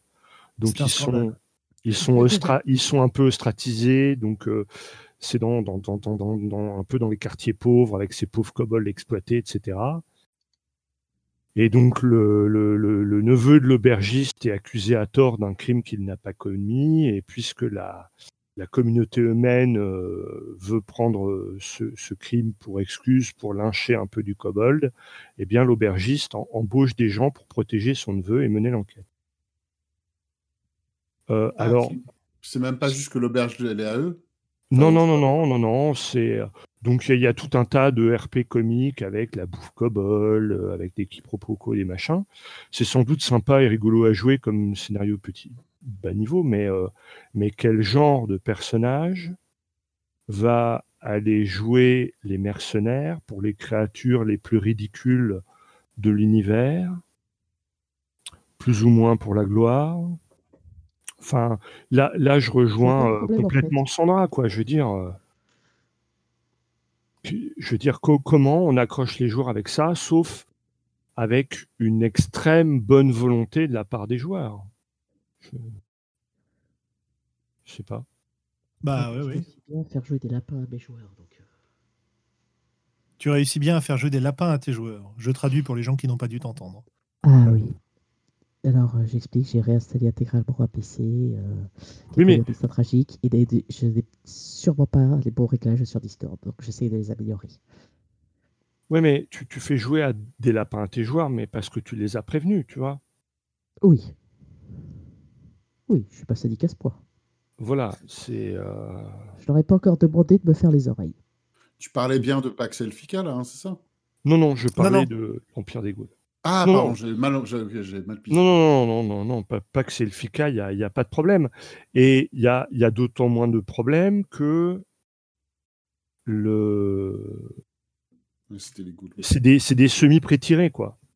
C'est-à-dire que tu, tu, peux sans doute. Euh, euh, créer le personnage que tu veux, mais en termes de, de BG, euh, bah voilà, tu as, as, des espèces d'archétypes euh, euh, auxquels tu dois te conformer, mais il y en a, il y en a plus d'une dizaine, quoi. Hein, ouais, mais comme Kaedus a dit, moi j'avais, j'avais en tout cas imaginé ou compris, je sais pas si c'est exactement ça, que l'idée c'est qu'il y a toute une campagne, que les personnages en Pax Elfica, pardon, du coup je change, mais euh, ok, enfin, moi j'ai imaginé, ok, vous êtes tous tenants et vous bossez dans la taverne, euh, vous êtes euh, le pays occupé, euh, qu'est-ce que vous voulez faire? Genre, on va créer ensemble, quelle est l'intention de, de ce que vous voulez faire dans cette campagne Est-ce que vous voulez, est-ce que vous voulez devenir, vous devenir les maîtres du marché noir pendant, pendant l'occupation, etc. Bah oui, oui, oui, il y a un peu, il y a un peu de ça, je te dis, parce que en fait, euh, il y, a, y, a, beaucoup de factions avec des agendas très différents, beaucoup de secrets, ouais. euh, et, et, quatre grandes, euh, quatre grandes ouais. menaces potentielles, mais qui vont se s'imbriquer et donc pour lesquelles tu, n'as pas forcément euh, tous les tenants et les aboutissants au départ, et surtout que ce, ce système de semi, comment dire, de semi prétiré fait que euh, c'est un peu, tu sais, comme dans les jeux de plateau collaboratifs où en fait tout le monde n'a pas forcément accès à la même information, et donc il y a aussi tout, tout un jeu sur euh, sur les échanges d'informations pour arriver à. D'accord à jouer le truc. Et effectivement, euh, les, joueurs, ils peuvent tout à fait prendre euh, certains, cer certaines directions, pas une autre. Donc, Kaedus, dans le, dans le chat, il demande, du coup, est-ce que ça a l'air plus émergent? Ben, et émergent, oui, dans le sens où il n'y a pas un script, où il n'y a pas une trame qui est à, dé à dérouler nécessairement. Mais euh, une émergence très très contrainte parce qu'il y a beaucoup, beaucoup, beaucoup, beaucoup de trucs qui sont préparés en amont. Quoi. c'est pas aussi émergent que quand toi tu te dis euh, tiens euh, qu'est-ce que je vais faire? Je m'adapte je machin Ça roule. Hmm. Cool. Euh, euh, Sandra, est-ce que tu voulais nous présenter un jeu? Moi, ce serait le jeu. Alors, bon, je... Dans le micro, parle, parle dans le micro. Voilà, vous m'entendez mieux? Beaucoup mieux. T'es trop près là. Ah, mince. Flûte, Un jour, j'y arriverai. Un jour. Parle dans le micro, un peu plus loin, un peu plus fort. Voilà. J'ai l'impression de faire une revue militaire. Bah, je- j'essaie de te guider pour avoir un bon son compte tenu de tes conditions informatiques euh, compliquées. Oui. Donc, euh, j'avais deux jeux. J'ai Historia, euh, le guide, qui que j'ai lu en entier, en intégralité. Donc, ça, c'est du lourd. C'est du. euh, c'est de très jolies illustrations où on joue des animaux euh, anthropométriques euh, dans, un- dans un monde de renaissance. Donc, ça, j'ai vraiment et beaucoup aimé le lire et je pense que je vais le faire jouer. Surtout qu'il n'est pas si, si gros que ça, le livre. Et j'ai un autre jeu qui est Girl Underground. Alors, Girl Underground, moi, euh, il m'avait été vendu comme étant un mix entre Alice au Pays des Merveilles et euh, Dorothée, euh, le magicien d'Oz. Donc, je m'étais dit, chouette, c'est deux histoires que j'adore. J'étais super contente à l'idée euh, de lire ces histoires. Et ben, Girl Underground, je suis très partagée sur ce livre. C'est euh, un livre où on joue la fille avec ses compagnons animaux. Et donc c'est très bien. Sauf qu'en fait, le personnage de la fille doit à tout prix être dans euh, la partie. On ne peut pas jouer, euh, c'est la fille et ses compagnons animaux. C'est, on met les autres joueurs en position plus ou moins de faire valoir de la fille en fait. Et donc il conseille comment jouer en fait euh, les animaux, les compagnons, par exemple, pour euh, la bête, c'est donner à la fille des euh, conseils impromptus. Soyez, ayez toujours une réponse ou une opinion. De, de balancer des histoires à propos du monde. Et il y a des moves aussi. Voilà, le construct, c'est suivez la fille, soyez naïf. Le faux, de- voilà, c'était pousser la fille à effectuer de nouvelles choses. Et, ainsi de suite pour tous les persos. Ils ne sont pas liés entre eux, les compagnons, ils sont tous liés avec la fille qui est le personnage central. Donc oh, jusque-là, bon, j'étais un petit peu euh, partagée. Et là, j'ai regardé, en fait, c'est euh, votre principe, vos moves. Et les moves, en fait, sont tous liés, en fait, euh, à la fille. Donc c'est... euh, Mais t'as- Enfin, pardon, mais la fille, voilà, c'est ce que dit euh, Mathieu. La fille, elle est censée être jouée par tout le monde. Bah, en fait, justement, c'est ça le truc qui est marrant. C'est que quand tu le lis, tu- euh, moi, c'est ce que j'avais compris. Sauf qu'à aucun moment, il t'explique en fait que euh, tu as du partage de narration ou autre. C'est- sous-entendu, mais c'était jamais marqué euh, hyper, hyper, de manière super claire. C'est ça qui me dérange en fait. Et, mais d'un côté, j'adore et j'ai très envie de le jouer. Donc je suis vraiment euh, très partagée sur ce jeu que j'ai lu. Il y a un, Parce que- un article très sympa euh, sur le sur C'est pas du JDR, justement, sur euh, ce jeu-là. Et moi, je suis assez surpris parce que c'est vrai que je ne l'ai pas lu, hein, mais j'en avais entendu énormément de bien. Ah oui, oui, moi quand je l'ai lu, c'était bien, mais sauf qu'à aucun moment, en fait, euh, il t'explique que bon, il t'explique que tu es dans l'esprit de la fille, etc. En fait, il te présente tout, sauf que euh, euh, à aucun moment, en fait, il, t- il te dit que tu vas changer. euh, tu on te parle des trois, en tant que joueur que tu as trois gros travails. Tu dois gérer tes carrières- personnages au maximum euh, sur les, leur playbook. Tu dois euh, leur mettre, euh, mettre les autres personnages en valeur. Tu dois euh, peindre euh, le monde avec des détails étranges. Donc jusque-là, j'étais super contente. Et euh, après, bah, en fait, euh, c'est à aucun moment, il ne te parle de narration partagée ou il ne te le dit noir sur blanc. Donc si tu le fais en narration partagée, c'est très bien, mais quelqu'un euh, qui n'a pas de, euh, qui n'a jamais fait de narration partagée, qui ne sait même pas ce que ça existe, bah, en fait, je ne l'ai pas trouvé écrit noir sur blanc. C'est La- marrant, ça. la- mais la question de Mathieu, alors peut-être que j'ai raté un truc. Tu dis, le, le personnage de la fille est joué par tout le monde ou par une personne ou par personne? Bah, c'est le problème en fait. C'est ce que Bah, je soulevais effectivement. Ouais, j'ai pas compris. Ok, c'est pas clair.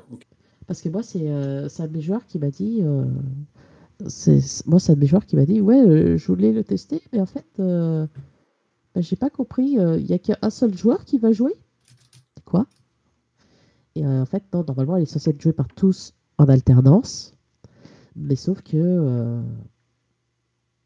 C'était pas assez clairement dit pour toi en fait. Non, parce qu'il te parle du genre de la fille, que euh, euh, la fille est quelqu'un qui s'identifie comme euh, une fille au début du jeu. Mais ça peut ne pas avoir été, elle peut ne pas avoir été assignée femelle à la naissance. Ok. On réfère qu'à elle pour la fille. Ok.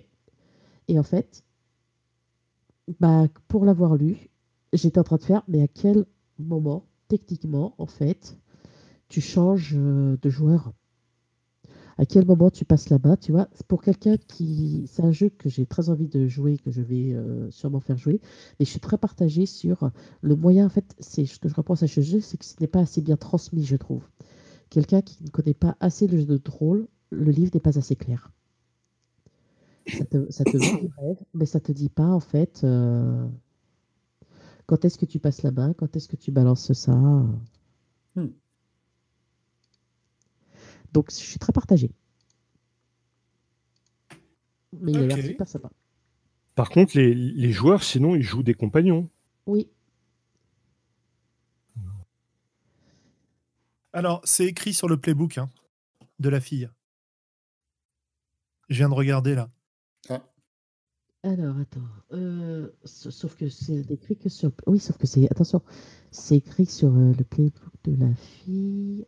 Alors, si c'est écrit que là, effectivement, je suis d'accord avec toi, c'est pas super clair. C'est ça. Non, je dis pas que c'est pas euh, écrit. Il te dit, si tu veux jouer. Tiens, regarde, Sandra. Il te dit, si tu veux introduire ton compagnon dans la scène, ou si tu veux euh, que quelqu'un d'autre prenne, euh, soit sous le feu des, projec- des projecteurs, passe-lui le playbook de la fille, enfin, passe le playbook de la fille à un autre joueur de ton choix. il joue maintenant la fille. Alors, effectivement, c'est deux lignes. Donc, si tu as deux lignes sur l'ensemble du jeu, oui, je, je Oui. comprends te- ton. Oui, oui, c'est le Berry désarroi. C'est ça.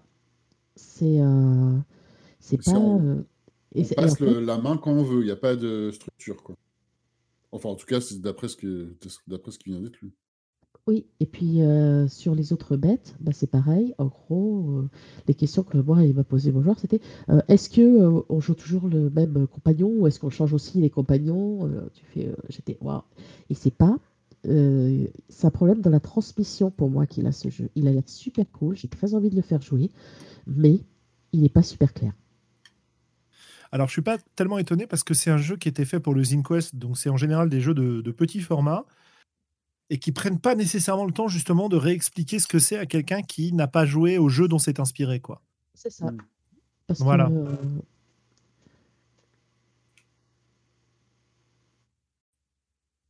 Hop, voilà. Parce que bon, il Euh, te, te l'explique après dans Being a Players. Mais euh, sur le, le- le- c'est pareil, c'est enfin, au total, il, il t'explique vraiment pas. euh, tu as une ligne où il t'explique que tu euh, vas jouer deux rôles, la fille et un de ses compagnons. Tout le monde euh, joue euh, la fille à tour de rôle, mais les compagnons que vous sélectionnez sont joués pour vous seuls. Et ensuite, après, je redis juste une seule fois et c'est tout. Alors que tu as toute une partie qui est très bien sur expectation, gender et safety. Alors, mais que la base du fait que ce soit un jeu où, tu vas tourner, bah, je trouve qu'elle n'est pas assez bien transmise. c'est ça que je regrette. Ouais, ouais, ouais, je comprends. ouais. D'un côté, Alors, ouais, bah c'est vrai que moi, tu vois, j'ai pas le, j'aurais pas ton réflexe parce que, euh, mais je pense que tu as aussi l'habitude de ces jeux-là. Mais dans un jeu où tu as des playbooks, moi, je sais qu'il y a souvent des règles qui sont dans les playbooks, voire que dans les playbooks, en fait. Oui. Mais euh, moi, j'ai aussi l'habitude, sauf que là, mon joueur, tu vois, c'était. euh, Là, je mets sur le Discord les deux endroits où c'est mentionné, en fait. Donc, euh, Bah si, c'est- assez clair pour moi, ça. Mais encore une fois, c'est parce que j'ai la culture de ces jeux-là aussi. Exactement. C'est. euh, Oui, bah, mais ça, si t'as pas la culture, il faut, bah, il faut faciliter et prendre les choses pas à pas avec les C'est gens c'est tu ce que joues, je regrette avec ce. euh, Bah oui, sauf que Ah ouais. euh, la plupart des jeux de rôle traditionnels, entre guillemets, moi, je- quand je vois, euh, quand je lis, lis, euh, les, euh, les trucs de donge et autres qui sortent, euh, quand je lis des, des- des jeux classiques, entre guillemets, euh, j'ai jamais de. euh, c'est rare que j'ai des problèmes de compréhension de règles. Je peux râler parce qu'elles sont mal foutues, mais les rôles sont clairement définis. Et ils sont répétés à plusieurs endroits euh, du livre, en fait. Là, la définition du livre et qu'il va vraiment falloir faire tourner, et c'est, tu c'est un move de la fille, mais c'est quand vous désirez introduire votre compagnon dans la scène. D'accord? Ou que tu veux Ben, que quelqu'un d'autre prenne la main. Oui, c'est ça. Mon compagnon, il n'a pas besoin de l'introduire. Est-ce que je veux que quelqu'un prenne la main? Est-ce que quelqu'un peut faire mieux que moi ou autre? C'est. euh, Je regrette que ça. Pour quelqu'un qui débuterait sur un jeu euh, narration partagée, je suis pas certaine que ça soit le plus euh, le mieux expliqué. Hmm, alors, j'ai un... je suis tout à fait d'accord avec toi pour quelqu'un qui a l'habitude du jeu de rôle euh, à narration non partagée. C'est vois? ça. Pour quelqu'un qui a l'habitude du jeu de rôle de ce type-là, je suis complètement d'accord avec toi. C'est probablement pas assez expliqué parce que c'est un paradigme différent. Maintenant, pour quelqu'un qui n'a pas fait ça, quelqu'un qui n'a pas l'habitude de ces jeux euh, traditionnels, est-ce que c'est vraiment un problème? Parce que finalement, il part pas avec l'idée qu'il va garder un perso. Il se dit, bien tiens, comment on joue dans ce jeu-là? Bah, bon, Je sais pas, hein. question, Ouais, je suis en train de me dire fait, que- euh, qui était débutant et on a testé ensemble des jeux et traditionnels et à narration partagée. Euh, et euh, là, c'est lui qui m'a euh, fait pointer parce que lui, il voulait le maîtriser, ce jeu. Et, euh, et il a, il a pas, euh, il, est- il était pas sûr. Il hésitait. Il y, a- il y a un autre truc peut-être qui est lié, hein, parce que je, je trouve que ça peut être euh, délicat ou intimidant d'avoir à soit gérer plusieurs personnages ou d'avoir euh, des, des joueurs qui jouent plusieurs personnages. Euh, et ça, ça peut être un peu Euh, délicat ouais, ou intimidant. Je me souviens, euh, c'est pas pareil, hein, mais je, je- ça, ça me fait penser à, à Wraith ou avec le, le- le côté obscur et tout. C'était compliqué à gérer ça quand même. À l'époque, pour moi. Euh, peut-être qu'il y a de ça, je sais pas. Je, je sais pas, euh, mais c'est mais c'est euh, c'est intéressant parce que tu vois, moi, je, je- en fait, ça nous renvoie un peu à la discussion qu'on avait au début sur Invisible Sun et le fait que les règles soient mal rédigées, euh, que ça pose des problèmes euh, pour les comprendre et pour les appliquer, etc. Et là, on est un petit peu sur le pendant inverse, c'est-à-dire que euh, c'est un paradigme différent. Et si tu y vas avec ce que tu connais, bah, finalement, ça t'aide pas. Et, et du coup, si tu, euh, si tu manques les paragraphes où il y a écrit ce que tu dois faire, ça. bah, ça t'est pas rappelé ailleurs. Bon, après, dans un jeu de. Il fait combien de pages celui-là? Euh, il en fait 52. Oui, voilà, il en fait 52. Donc, de toute Ouais. façon, tu pouvais pas répéter 50 fois non plus. quoi.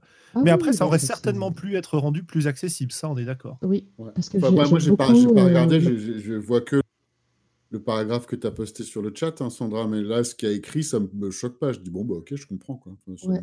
Bah, en fait, euh, moi, ce que je regrette, c'est que tu vois, t'as- et, j'adore, c'est qu'il te parle vraiment des safety euh, tools, euh, etc., de la tolérance, il te décrit bien les livres, euh, mais c'est euh, c'est pas ultra, ultra détaillé après ailleurs que, voilà, comment vous faites la passation, bah, il faut aller uniquement sur le Girl Playbook, et c'est quand la personne le détermine, oui, mais comment est-ce que je détermine que c'est bon pour mon compagnon ou autre si j'ai jamais joué à ça euh, Oh, bah, ça, c'est en euh, racontant, ça. En racontant Ah. et en discutant. Faut pas oublier que t'es pas tout seul, normalement, Ah oui, autour de la table. Mais, Mais euh, mais- effectivement, ça mais- peut faire l'objet d'un paragraphe dans le bouquin pour dire, euh, voilà quelques exemples, quand est-ce que c'est un bon moment pour passer la main. C'est ça, avoir ah un oui, simple exemple, ouais. avoir de- trois, quatre lignes d'exemples de parties. Alors, euh, Mathieu Ça aurait disait qu'il y avait un exemple de partie à lire sur le site. Mais Oui, c'est pas dans le bouquin. c'est ça. C'est euh, donc euh, je- moi juste un, un exemple de partie ou de passage de bain, tu vois, juste ça, je pense que ça aurait rendu le ça aurait rendu tout bien explicite et compréhensible. Là, ce que je vraiment regrettais en le lisant, c'est qu'il y a euh, il manque cette, il manque ce passage.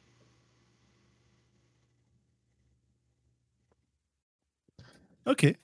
Ouais, ouais, c'est intéressant. ouais. Je t'avoue, je m'y attendais pas du tout là sur. euh, Ah oui, parce que moi j'avais choisi de le lire, j'en ai pas mon joueur à faire. Ah, j'ai envie de le faire jouer, ouais, mais j'ai des questions à te poser.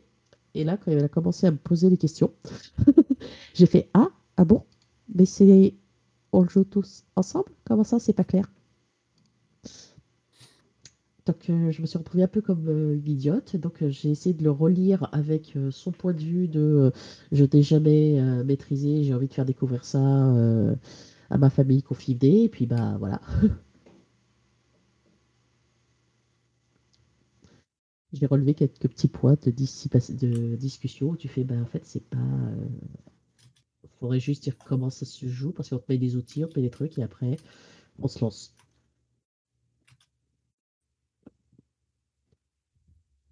Ouais, ouais, ouais, ouais. Oui, mais c'est, hum, c'est un problème récurrent en fait. De, on en avait déjà parlé pas mal quand on avait parlé des jeux en format court euh, et quand on discutait euh, pour le site Trop long pas lu euh, de publier des jeux courts. C'est vrai que t'as pas la place dans ces jeux-là euh, et à mon avis, y compris dans un jeu pour les InQuest, donc avec un format euh, fanzine euh, en nombre de pages Oui. limité, t'as pas la place. Donc tu, tu, tu dois comment dire, tu dois présupposer certaines connaissances de la part de, des gens qui vont lire ton jeu et y jouer. Et parfois, visiblement, comme dans ce cas-là, tu te plantes quand tu tombes sur un public que le thème attire énormément, mais qui n'a pas l'habitude de ça. Et du coup, euh, qui ne sait pas euh, combler les trous comme on a pris l'habitude de le faire. Et comme on comble pas les trous de la même manière en- dans ce type de jeu-là, euh, inspiré des jeux propulsés par l'Apocalypse, et dans les jeux plus traditionnels avec MJ, joueurs, etc., bah, du coup, t'es pas aidé, quoi. Donc c'est vachement intéressant, ouais. Qu'en fait, il t'explique une checklist après d'une partie, par exemple. Euh, voilà, il te dit en 15 minutes vous faites ça, en 5 minutes vous faites ça, en 15 minutes ça, 10 minutes ceci, 10 minutes pour ceci, 10 minutes pour cela. Sauf que, bah, en fait, c'est toujours pas. euh, il, te montre un exemple de création de la fille, c'est très bien, mais euh, euh, pour suivre cela, peut-être, au lieu de mettre le lien directement vers la partie, mettre le, juste dans la page le. Parce que je tiens à dire que les liens ne sont pas cliquables, hein, pour info. Euh, c'est euh, mettre dans la page euh, juste un exemple de passage de partie ou autre, ça aurait été sympa. Une page en plus, je pense que ça aurait pas explosé tout. Ouais, ouais, non, c'est- je, vais quand même, je vais quand même y jouer à ce jeu parce qu'il me tente vraiment trop. Et alors, qu'est-ce qui t'a plu dedans, du coup? L'ambiance, c'est c'est bon, c'est inspiré d'Alice au pays des merveilles, du Magicien d'Oz, euh, c'est de la quête initiatique, donc ça fait partie des choses que j'aime bien. Euh, les moves sont très intéressants pour les compagnons, ils sont sympas. Euh, j'aime bien euh, les questions auxquelles tu dois répondre euh, pour, euh, pour créer ton compagnon en fait. C'est très sympathique, je trouve aussi. La liste des manières, c'est euh, que tu dois jouer. Bah, ça m'a fait penser un petit peu euh, au, à Jed Austen sur, euh, enfin, comment ça s'appelle le jeu de Jed Austen RPG, God Society. Ah là là, ça y est, j'ai un trou. Oui, Good Society, t'as raison. Voilà. Donc ça, j'avais bien aimé jouer à God Society, donc les, ça m'a rappelé ceci. Donc après, c'est tout est bien. Bah, Et, la- oui, et, la, et par contre, euh, t'as des phrases, euh, voilà, je trouve que c'est pas assez euh, explicite. C'est ça le bon problème. Bon, Ouais. après on a décidé qu'on le jouerait ensemble, du coup on va pas, il va pas le faire que IRL, il va le faire aussi en Skype euh, avec sa famille. Excellent. Mais par exemple, là, je travaillais un peu sur les phrases, mais je disais, voilà, on parle à deux endroits du fait que tu es. euh, qu'on te dise que tu joues la, la fille en, euh, en boucle, et ça c'est génial. Enfin, que, voilà, que tu joues. Mais après, on te dit, vous êtes le story guide. À toi, lecteur euh, du livre. Donc, euh, ça, c'est ça, c'est comme le vous êtes le MJ, et c'est sur vous que repose cela. Voilà, il y a Mathieu qui dit quelque chose dans le chat, on verra bien. Ouais, il dit stop. Il dit stop. C'est ça. Ah, Nous sommes suspendus à ses lèvres. Hmm. Euh, Ouais, mais en tout cas, euh, il est en train de taper, laisse-lui. Euh, Ouais, il- non, il nous pointe des phrases où effectivement c'est, bien détaillé le, le rôle de chacun. Mais en tout cas, elles ne sont pas suffisamment explicites visiblement pour que quand vous ayez lu le, quand vous avez lu le, le jeu, ça vous est pas apparu quoi. Non, c'est. euh, moi, je, quand je l'ai lu, j'étais. bah, attends, quand je l'ai acheté, c'était de la narration partagée. c'est. euh, Voilà. Donc euh, voilà. Non, Mathieu nous, pour les gens qui ne lisent pas le, le chat, Mathieu nous cite des phrases et notamment il nous dit euh, chaque joueur doit choisir un des playbooks de compagnon, la fille, et jouer conjointement par tous les joueurs. Mm. Et il dit que c'est page 8. Voilà. Voilà. Il y a trois ph- phrases explosées euh, dans le livre. Voilà. Non, mais c'est juste pour. euh, voilà, et après, tu mets bien une phrase, page 28, où on te dit que vous êtes le guide de l'histoire. Ok, ça veut dire que c'est sur mes épaules, à moi, lecteur, que repose la responsabilité de faire l'espoir, parce que c'est votre responsabilité de mener la fille et, son, et ses compagnons à travers euh, le monde. Ouais, ouais. Non, mais c'est- une critique qui est peut-être. Enfin, j'ai pas lu le jeu, mais du coup, j'ai envie de le lire, quoi. Ah, Mais euh, c'est une critique euh, légitime hein, de dire que le jeu n'est pas suffisamment clair dans sa rédaction pour pouvoir te permettre de- d'y jouer euh, sans avoir déjà discuté avec des gens qui y ont joué. C'est ça. C'est ce En que tout cas, au quoi. minimum, on a, on a le témoignage d'au moins une personne, euh, amie de Sandra, qui euh, s'est trouvée un peu intimidée, qui n'a pas tout compris. Quoi. Bah, deux personnes, en fait. Euh, Ah. Deux personnes, pardon. En fait, c'est que euh, c'est moi Je intimidée, je sais pas si c'est le bon mot. Hein, mais... Ouais, non, moi je me suis retrouvée un petit peu comme de reflant parce que quand je l'avais lu la première fois, euh, c'était de la narration partagée, je m'étais pas posé de questions. C'est comme ça que ça m'a été vendu dans le Kickstarter et autres. Sauf qu'en fait, la description du Kickstarter te parle plus de narration partagée que ce qui est écrit dans le livre. Bah, Donc après, quand tu l'as, tu fais bon, bah, ok, je sais ce que j'ai acheté, mais bon, bah donc euh, tu peux l'acheter ailleurs. euh. En fait, c'est un peu ce que nous disait, ce qu'on disait avec euh, Willem tout à l'heure, quand on n'était pas encore là à propos d'Invisible Sun, c'est que à la première lecture, les règles avaient paru simples, et qu'à l'utilisation, on s'était rendu compte que non. Là, c'est un peu le deuxième et le même effet, quoi. C'est Mm. voilà, tu as des règles qui, euh, quand tu les lis avec une certaine, un certain état d'esprit, sont claires, et puis quand tu quittes cet état d'esprit, c'est plus clair du tout. Mais moi, il m'a mis totalement le doute. hein. Après, si j'étais, mais attends, attends, c'est bien marqué que ça bouge. Mais après, on te parle que c'est sur ta responsabilité. Ouais, mais en fait, c'est ta responsabilité. Ils- Au lieu de mettre c'est votre responsabilité, ils auraient dû dire que c'était euh, la responsabilité de la table, plutôt. Alors que de te dire c'est toi, ta responsabilité lecteur. Pour moi, il y a de la formulation qui est, euh, qui est à refaire. Ça Mais, marche. je- mais je vais quand même y jouer. Mais il faudra qu'on qu'on qu'on refasse un, un podcast sur le sujet, sur le sujet de la transmission des informations euh, Ouais. Oui, dans, les, dans les jeux de rôle, parce que c'est un, un domaine qui est quand même vachement important et qui est hyper dur à faire. Et, euh, et Oui. du coup, euh, les jeux sont très inégaux de ce point de vue-là. quoi.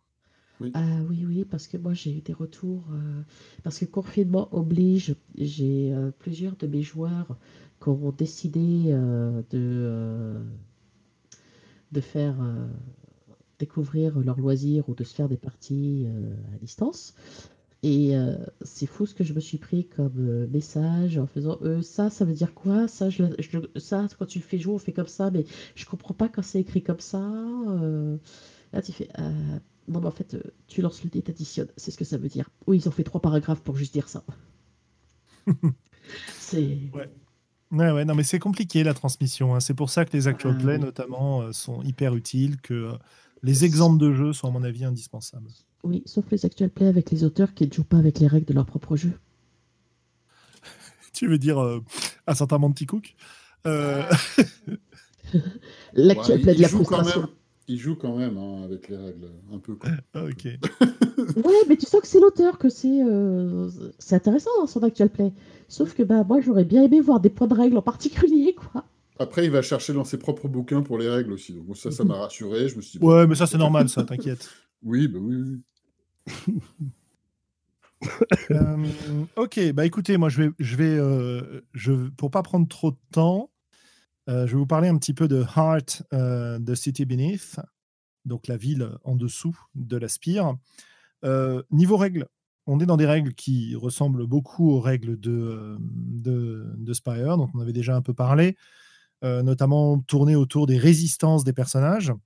Et ce qui est très intéressant, c'est que bah, les règles sont adaptées pour correspondre au nouveau contexte de jeu. Donc le contexte de jeu, comme je disais, c'est euh, comme dans, comme dans euh, l'Aspire, on nous expliquait pas vraiment ce que c'était que l'Aspire, mais on nous donnait des pistes en nous disant ça peut être un artefact extraterrestre, ça peut être euh, une grande tour construite par les dieux. Enfin bon, il y, y a plusieurs solutions. Bah, c'est pareil.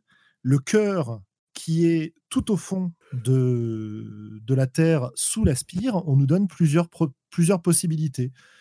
Donc, alors, je sais pas, si j'en lis deux, les titres de deux possibilités, on va dire un, un cocon divin inquisiteur, ça peut être un terraformeur xénochronique. donc je vous laisse imaginer. Ça peut être une créature géante qui sommeille sous la ville. Bah, ça peut être plein de choses. Toujours est-il que c'est quelque chose qui a une influence énorme sur le monde et qui transforme le monde. Plus on se rapproche du cœur, plus le monde est transformé en fait. Et, on va jouer des personnages qui vont s'enfoncer toujours plus, en, plus profondément pour explorer cet endroit et en tirer des bénéfices. Et on parlait tout à l'heure du problème de, des Cavaliers de Mars, où on ne sait pas trop ce que viennent faire les personnages dans cet univers qui a l'air sympa. Bah, à la base, ça aurait pu être la même chose pour, pour Heart, mais les auteurs ont choisi de quand tu crées ton perso, tu vas choisir de quelle descendance il est, c'est-à-dire est-ce que c'est un elfe noir, un haut elfe, un gnoll, un humain, enfin il y a ces, ces possibilités-là. Je ne crois pas en oublier. Ça n'a pas d'influence mécanique sur ton perso. Ça a une influence de couleur, ça a une influence sur son passé, etc., etc. Et la deuxième chose que tu vas choisir, c'est ce qu'ils appellent un calling, une vocation. Les raisons pour lesquelles tu vas explorer cette, cette cité souterraine de cauchemar. Et en fait, bon, il te donne cinq motivations l'aventure, l'illumination, parce que tu es obligé, parce que tu entends le cœur te murmurer des choses dans tes rêves, ou parce que tu es un pénitent qui, cherche à, aller racheter ses crimes en, descendant toujours plus profondément. Et c'est pas juste un truc de background, c'est en fait ce qui va décider de ton gain d'XP dans la partie. Et ça, c'est un truc qui m'a bien plu. en fait, tu as, as un petit pouvoir qui est lié à ça. Bon, tu as des questions qui vont te permettre de développer ton personnage par rapport à ta vocation. Et après, tu as une liste avec, euh, ils appellent ça des bits, donc euh, des, euh, des, battements, quoi, des, des, étapes importantes, des, on pourrait dire des bornes ou des jalons. Mmh. Et l'idée, c'est que c'est des tâches. Et quand tu remplis la tâche, tu coches la tâche et tu gagnes donc un avancement de personnage par rapport à cette tâche. Voilà. Et donc, as des, tu as des jalons qui sont mineurs, des majeurs, et puis des jalons qu'ils appellent zénithaux, qui sont vraiment le, le on va dire, le, moment où ton personnage devient légendaire. Et bah, pour l'aventure, par exemple, dans les jalons mineurs, on te dit bah, charmer quelqu'un avec les histoires de tes exploits. on te dit refuser de reculer alors que ça aurait été un bénéfice pour toi. des majeurs, on va te dire, alors je sais pas, tuer une bête qui fait au moins cinq fois ta taille. réussir à ce qu'on nomme un, point d'étape ou un comment s'appelle? Landmark c'est comment en français déjà? J'ai un trou de mémoire là c'est un mmh. Oh là là, on est mauvais en français. C'est horrible. Euh, ah. euh, bon, ça nous reviendra. C'est le moment où tu cherches un, mot le mot Une marque sur, le territoire, un truc C'est un site. Euh, ouais, un site. Un lieu dit, tu vois. Voilà, et il faut qu'il soit nommé par rapport à ton propre nom. On est, on est J'étais en train de dire point de repère. Ah, point de repère, c'est très bien, point de repère. Ouais, point de repère. Mais j'étais en mute. Ah bon, d'accord. Merci Sandra. Un point de repère, voilà. Donc faire en sorte qu'un point de repère soit nommé à partir de ton nom. Ou alors, tu as des conditions qui sont plus techniques, tu vois, genre euh, euh, faire, enfin, comment dire, améliorer une hantise jusqu'à D12. Euh, une hantise, c'est un, endroit où tu peux te reposer, si je me souviens bien. Et donc, en fait, nos, toutes nos vocations ont des choses comme ça. Ah oui, et puis j'ai pas cité de Zénito. Euh, bah, ça va être, euh, par exemple, euh, trouver le dernier secret que tu as cherché si désespérément et le détruire pour que personne ne l'apprenne jamais. Mais ça, c'est pour l'illumination, c'est pas pour l'aventure, pardon. Pour l'aventure, c'est bah, mener un havre jusqu'à la prospérité, par exemple. Voilà. Et donc, ton perso, il va être défini comme ça. Et cette vocation, bah, du coup, c'est hyper intéressant parce que l'idée, c'est d'en sélectionner quelques points au début de la partie ou avant la prochaine partie et de les transmettre au MJ en disant voilà, moi j'aimerais bien que j'ai l'occasion de cocher telle ou telle chose pendant la prochaine partie.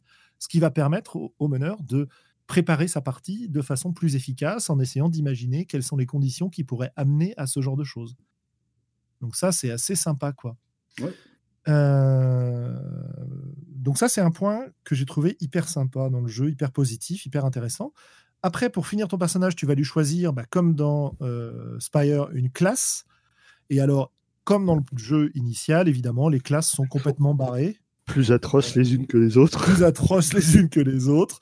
Par exemple, le premier, euh, le, cleaver, le hacheur, quoi, le, trancheur, euh, c'est un, chasseur qui va en fait essayer de dévorer les bêtes du cœur et les énergies du cœur. tu as le, un que j'avais bien aimé. Euh, le, euh, l'apiculteur des profondeurs qui élève des abeilles de la raison à l'intérieur de son corps. Et, donc, tu as plein de capacités par rapport à ça. allez, un petit, un petit dernier. alors, c'est quoi? L'incarnadin, l'incarnadin, il va. je crois que c'est un recouvreur de dettes ou un truc comme ça. Donc, c'est pareil. Il y a, vraiment des. Dans ces classes, on a à la fois le bénéfice d'être une classe de perso comme on peut l'avoir dans Donjon, euh, dans, dans, les jeux de ce type-là, quoi. Et on a en plus cette espèce de. de euh, de dépaysement instantané à travers quelque chose qui est vraiment unique à ce jeu-là, quoi. Même si évidemment ça a des liens avec euh, des tas d'autres choses. Et, et, voilà, moi, je, me vois très bien jouer ce genre de choses. Oui. Parce qu'on joue quand même un, peu des parias, euh, j'ai cru comprendre. Ah oui, oui, complètement, oui, tout à fait.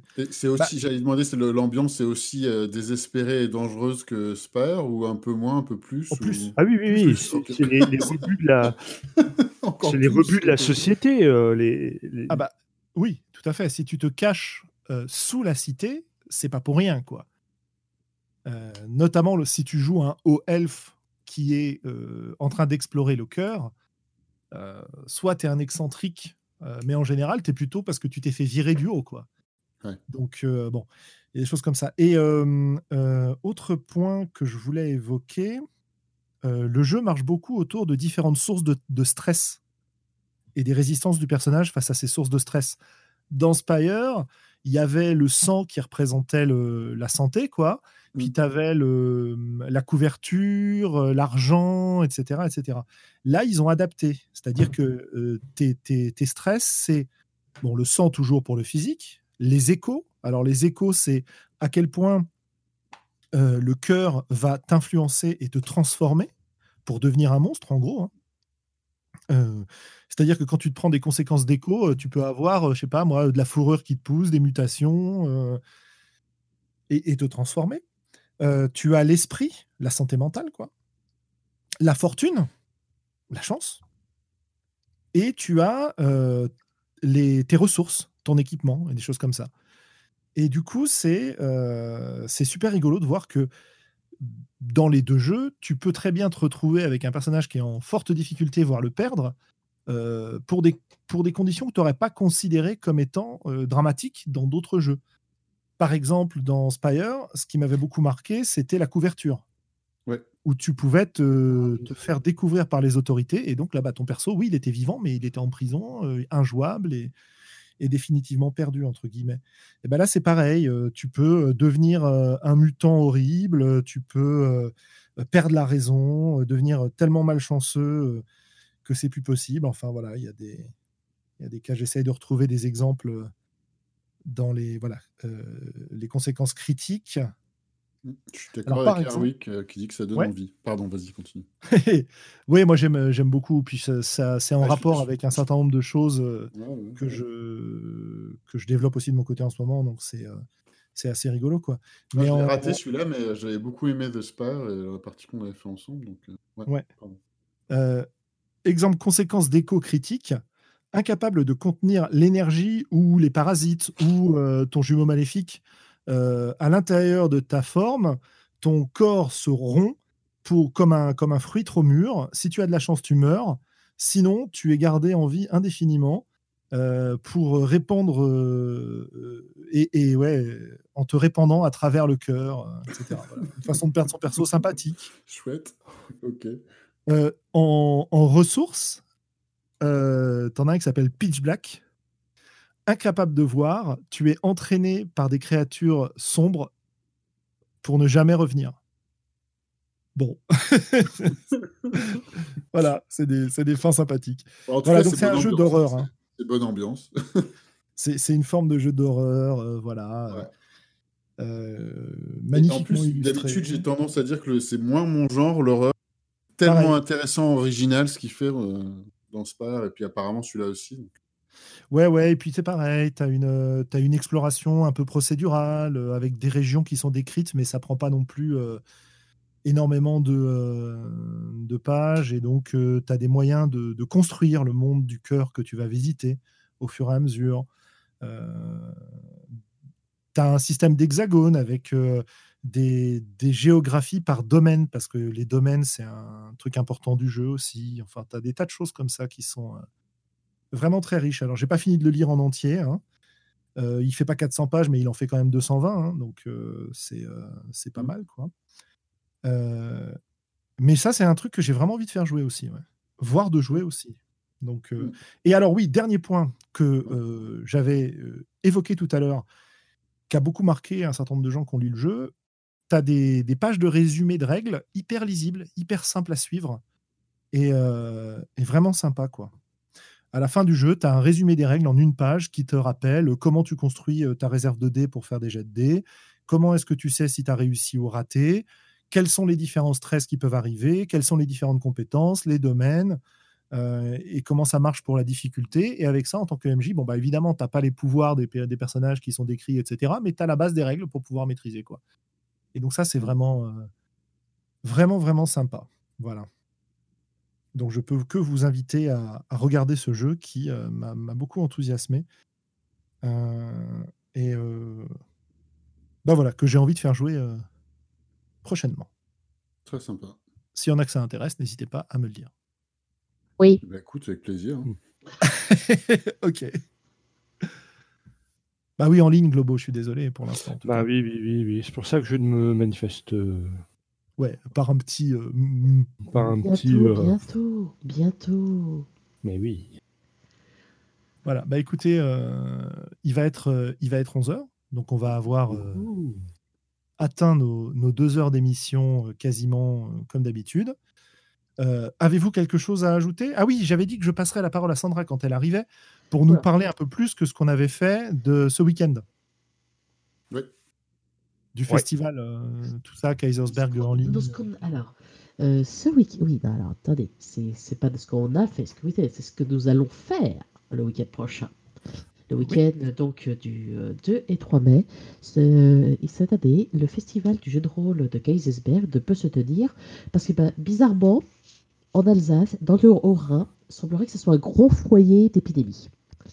Donc, forcément, euh, faire un festival où il y a plus de 700 rôlistes euh, qui viennent jouer et il y a quasiment, je crois qu'ils ont eu 10 000 visiteurs presque. Donc, c'est un petit peu beaucoup. Donc, ils font la Nickel Reroll en ligne euh, ce week-end. Donc vous êtes tous euh, invités à venir participer bah, à la Nickel Reroll, la convention 14.2 de l'association de jeux de rôle de Kaisersberg, où c'est des gens très très gentils. Euh, il n'y aura pas la fameuse flamme cuche que tous les ans il y a sur la buvette. Mais bon, vous pouvez tous vous faire une flamme cuche vous-même ou regarder les photos de flamme cuche qui devront être posées. C'est... Il faut venir. Et je ne sais pas s'il y aura par contre de régie en feu parce qu'il y aura des stands médias et ça va dépendre de ce que les médias euh, veulent diffuser. Donc euh, peut-être que euh, oui, cela explosera et qu'il y aura une régie en feu. Mais venez pour la Nickel Reroll. La Nickel Reroll, le, le lien est de l'association de Kaisersberg c'est, a été mis en ligne sur la convention. C'est le site JDR de l'Assaut Nickel est également à jour avec toutes les infos sur le festival du jeu de rôle. Et le site est tout simplement euh, www.festivaldujeudrôle.fr. Donc n'hésitez pas à y aller. vous pouvez vous inscrire euh, directement sur le site Convention Rolliste afin de pouvoir euh, proposer des parties ou vous inscrire aux parties.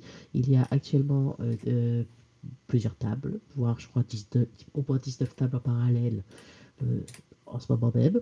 Et euh, vous pouvez également après venir sur le Discord euh, dire coucou. Le lien normalement a été publié euh, ce jour même.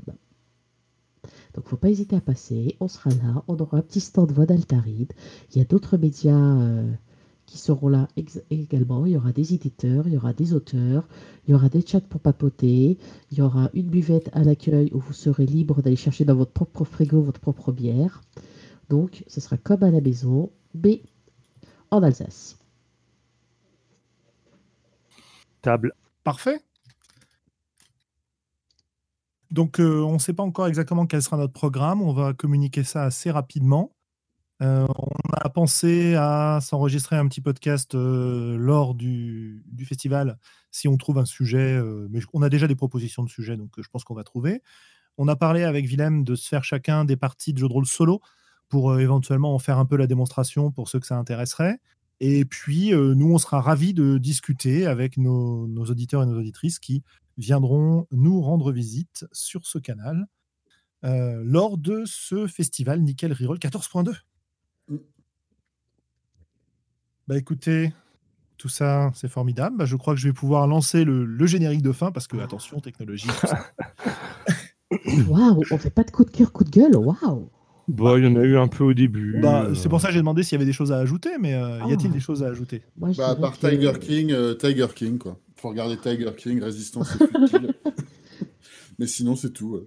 Alors, euh, moi, je veux juste dire un truc, c'est, euh, certains l'ont vu passer, c'est l'infographie de Donjons et Dragons qui dit que l'année 2019 est la meilleure année de Donjons et Dragons. Plus de 40 millions de fans autour du monde. C'est, euh, il y a 17,5 milliards d'impressions. Euh, il y a euh, 59% de visionnage en plus, 2 millions. Euh, regardez les D&D Live en 2019, ça fait 46 ans qu'ils sont là. 300% de ventes en plus de produits euh, en boîte, 65% d'augmentation d'Europe et 4,3 millions de minutes euh, regardées sur Twitch. C'est comme On peut faire un pays Donjons et Dragons, ouais. Oui, et alors ils le disent, hein, 40 millions, c'est la population complète de l'Espagne. Donc voilà, l'intégralité de l'Espagne est capable de regarder.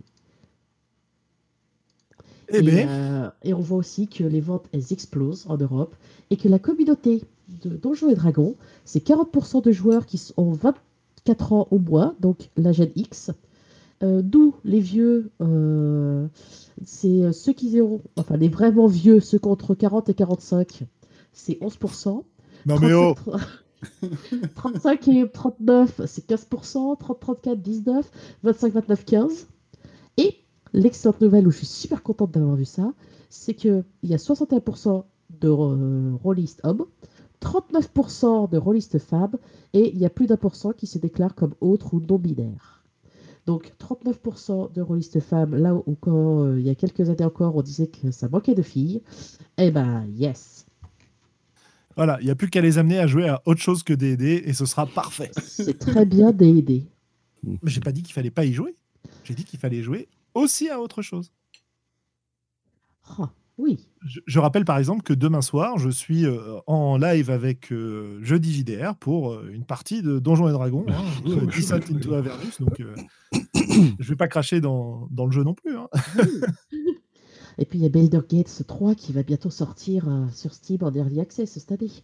Donc, euh, et en C'est du jeu de rôle, 2021, ça. ils ont d'autres trucs. Donc, euh, c'est ce jeu. C'est votre première partie euh, de des Ah non, non. Ah non, pas du tout. C'est la. Euh, moi, j'y suis depuis au moins 4, quatre parties, je crois. Et c'est la 15e ou un truc comme ça, ou la 14e. Ah oui, voilà, donc c'est bien On- avancé. Oh bah on a fini, euh, on sort de la porte de Baldur pour aller à euh, Candlekeep et donc euh, probablement Mmh. s'aventurer dans les enfers bientôt. Voilà. Mhm. Et je joue un halfling, sorcier céleste, D'accord. pour donner tous les détails. Merci, merci. Et après, moi, je te donne un petit lien parce que je sais qu'il y a des gens qui aiment euh, préparer leur partie. Donc, il existe un petit site qui est euh, assez vieux qui est euh, This person does not exist.com. Et en fait, c'est un site qui, avec une AI, génère des visages humains tout à fait ressemblants.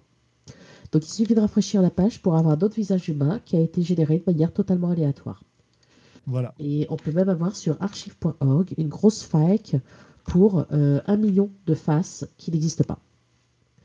Donc, de euh, visage, ouais. Ouais, de visage, pardon. Donc euh, ce petit site euh, est très très sympathique pour générer vite fait, surtout sur des jeux contemporains, des personnages, des PNJ, euh, en un clic, hop, c'est bon. Super. Tiger King, euh, This Person Does Not Exist, les deux jeuneries. De ton côté, Globo, des, des choses à ajouter? Non? Oh non, non, non, non. Eh ben écoutez, alors euh, on va vous... On va vous souhaiter une, une bonne nuit, vous remercier de nous avoir accompagnés. Et je lance donc le générique.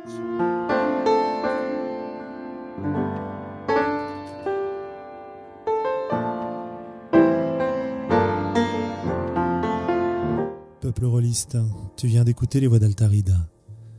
Si ce que tu as entendu t'a plu, n'hésite pas à nous laisser des commentaires sur le site, sur la chaîne YouTube, à nous rejoindre sur Facebook, sur Discord, bref sur l'ensemble des réseaux sociaux, et qui sait peut-être même un jour nous laisser des étoiles sur iTunes. Porte-toi bien, peuple rôliste, et d'ici la prochaine émission, joue bien.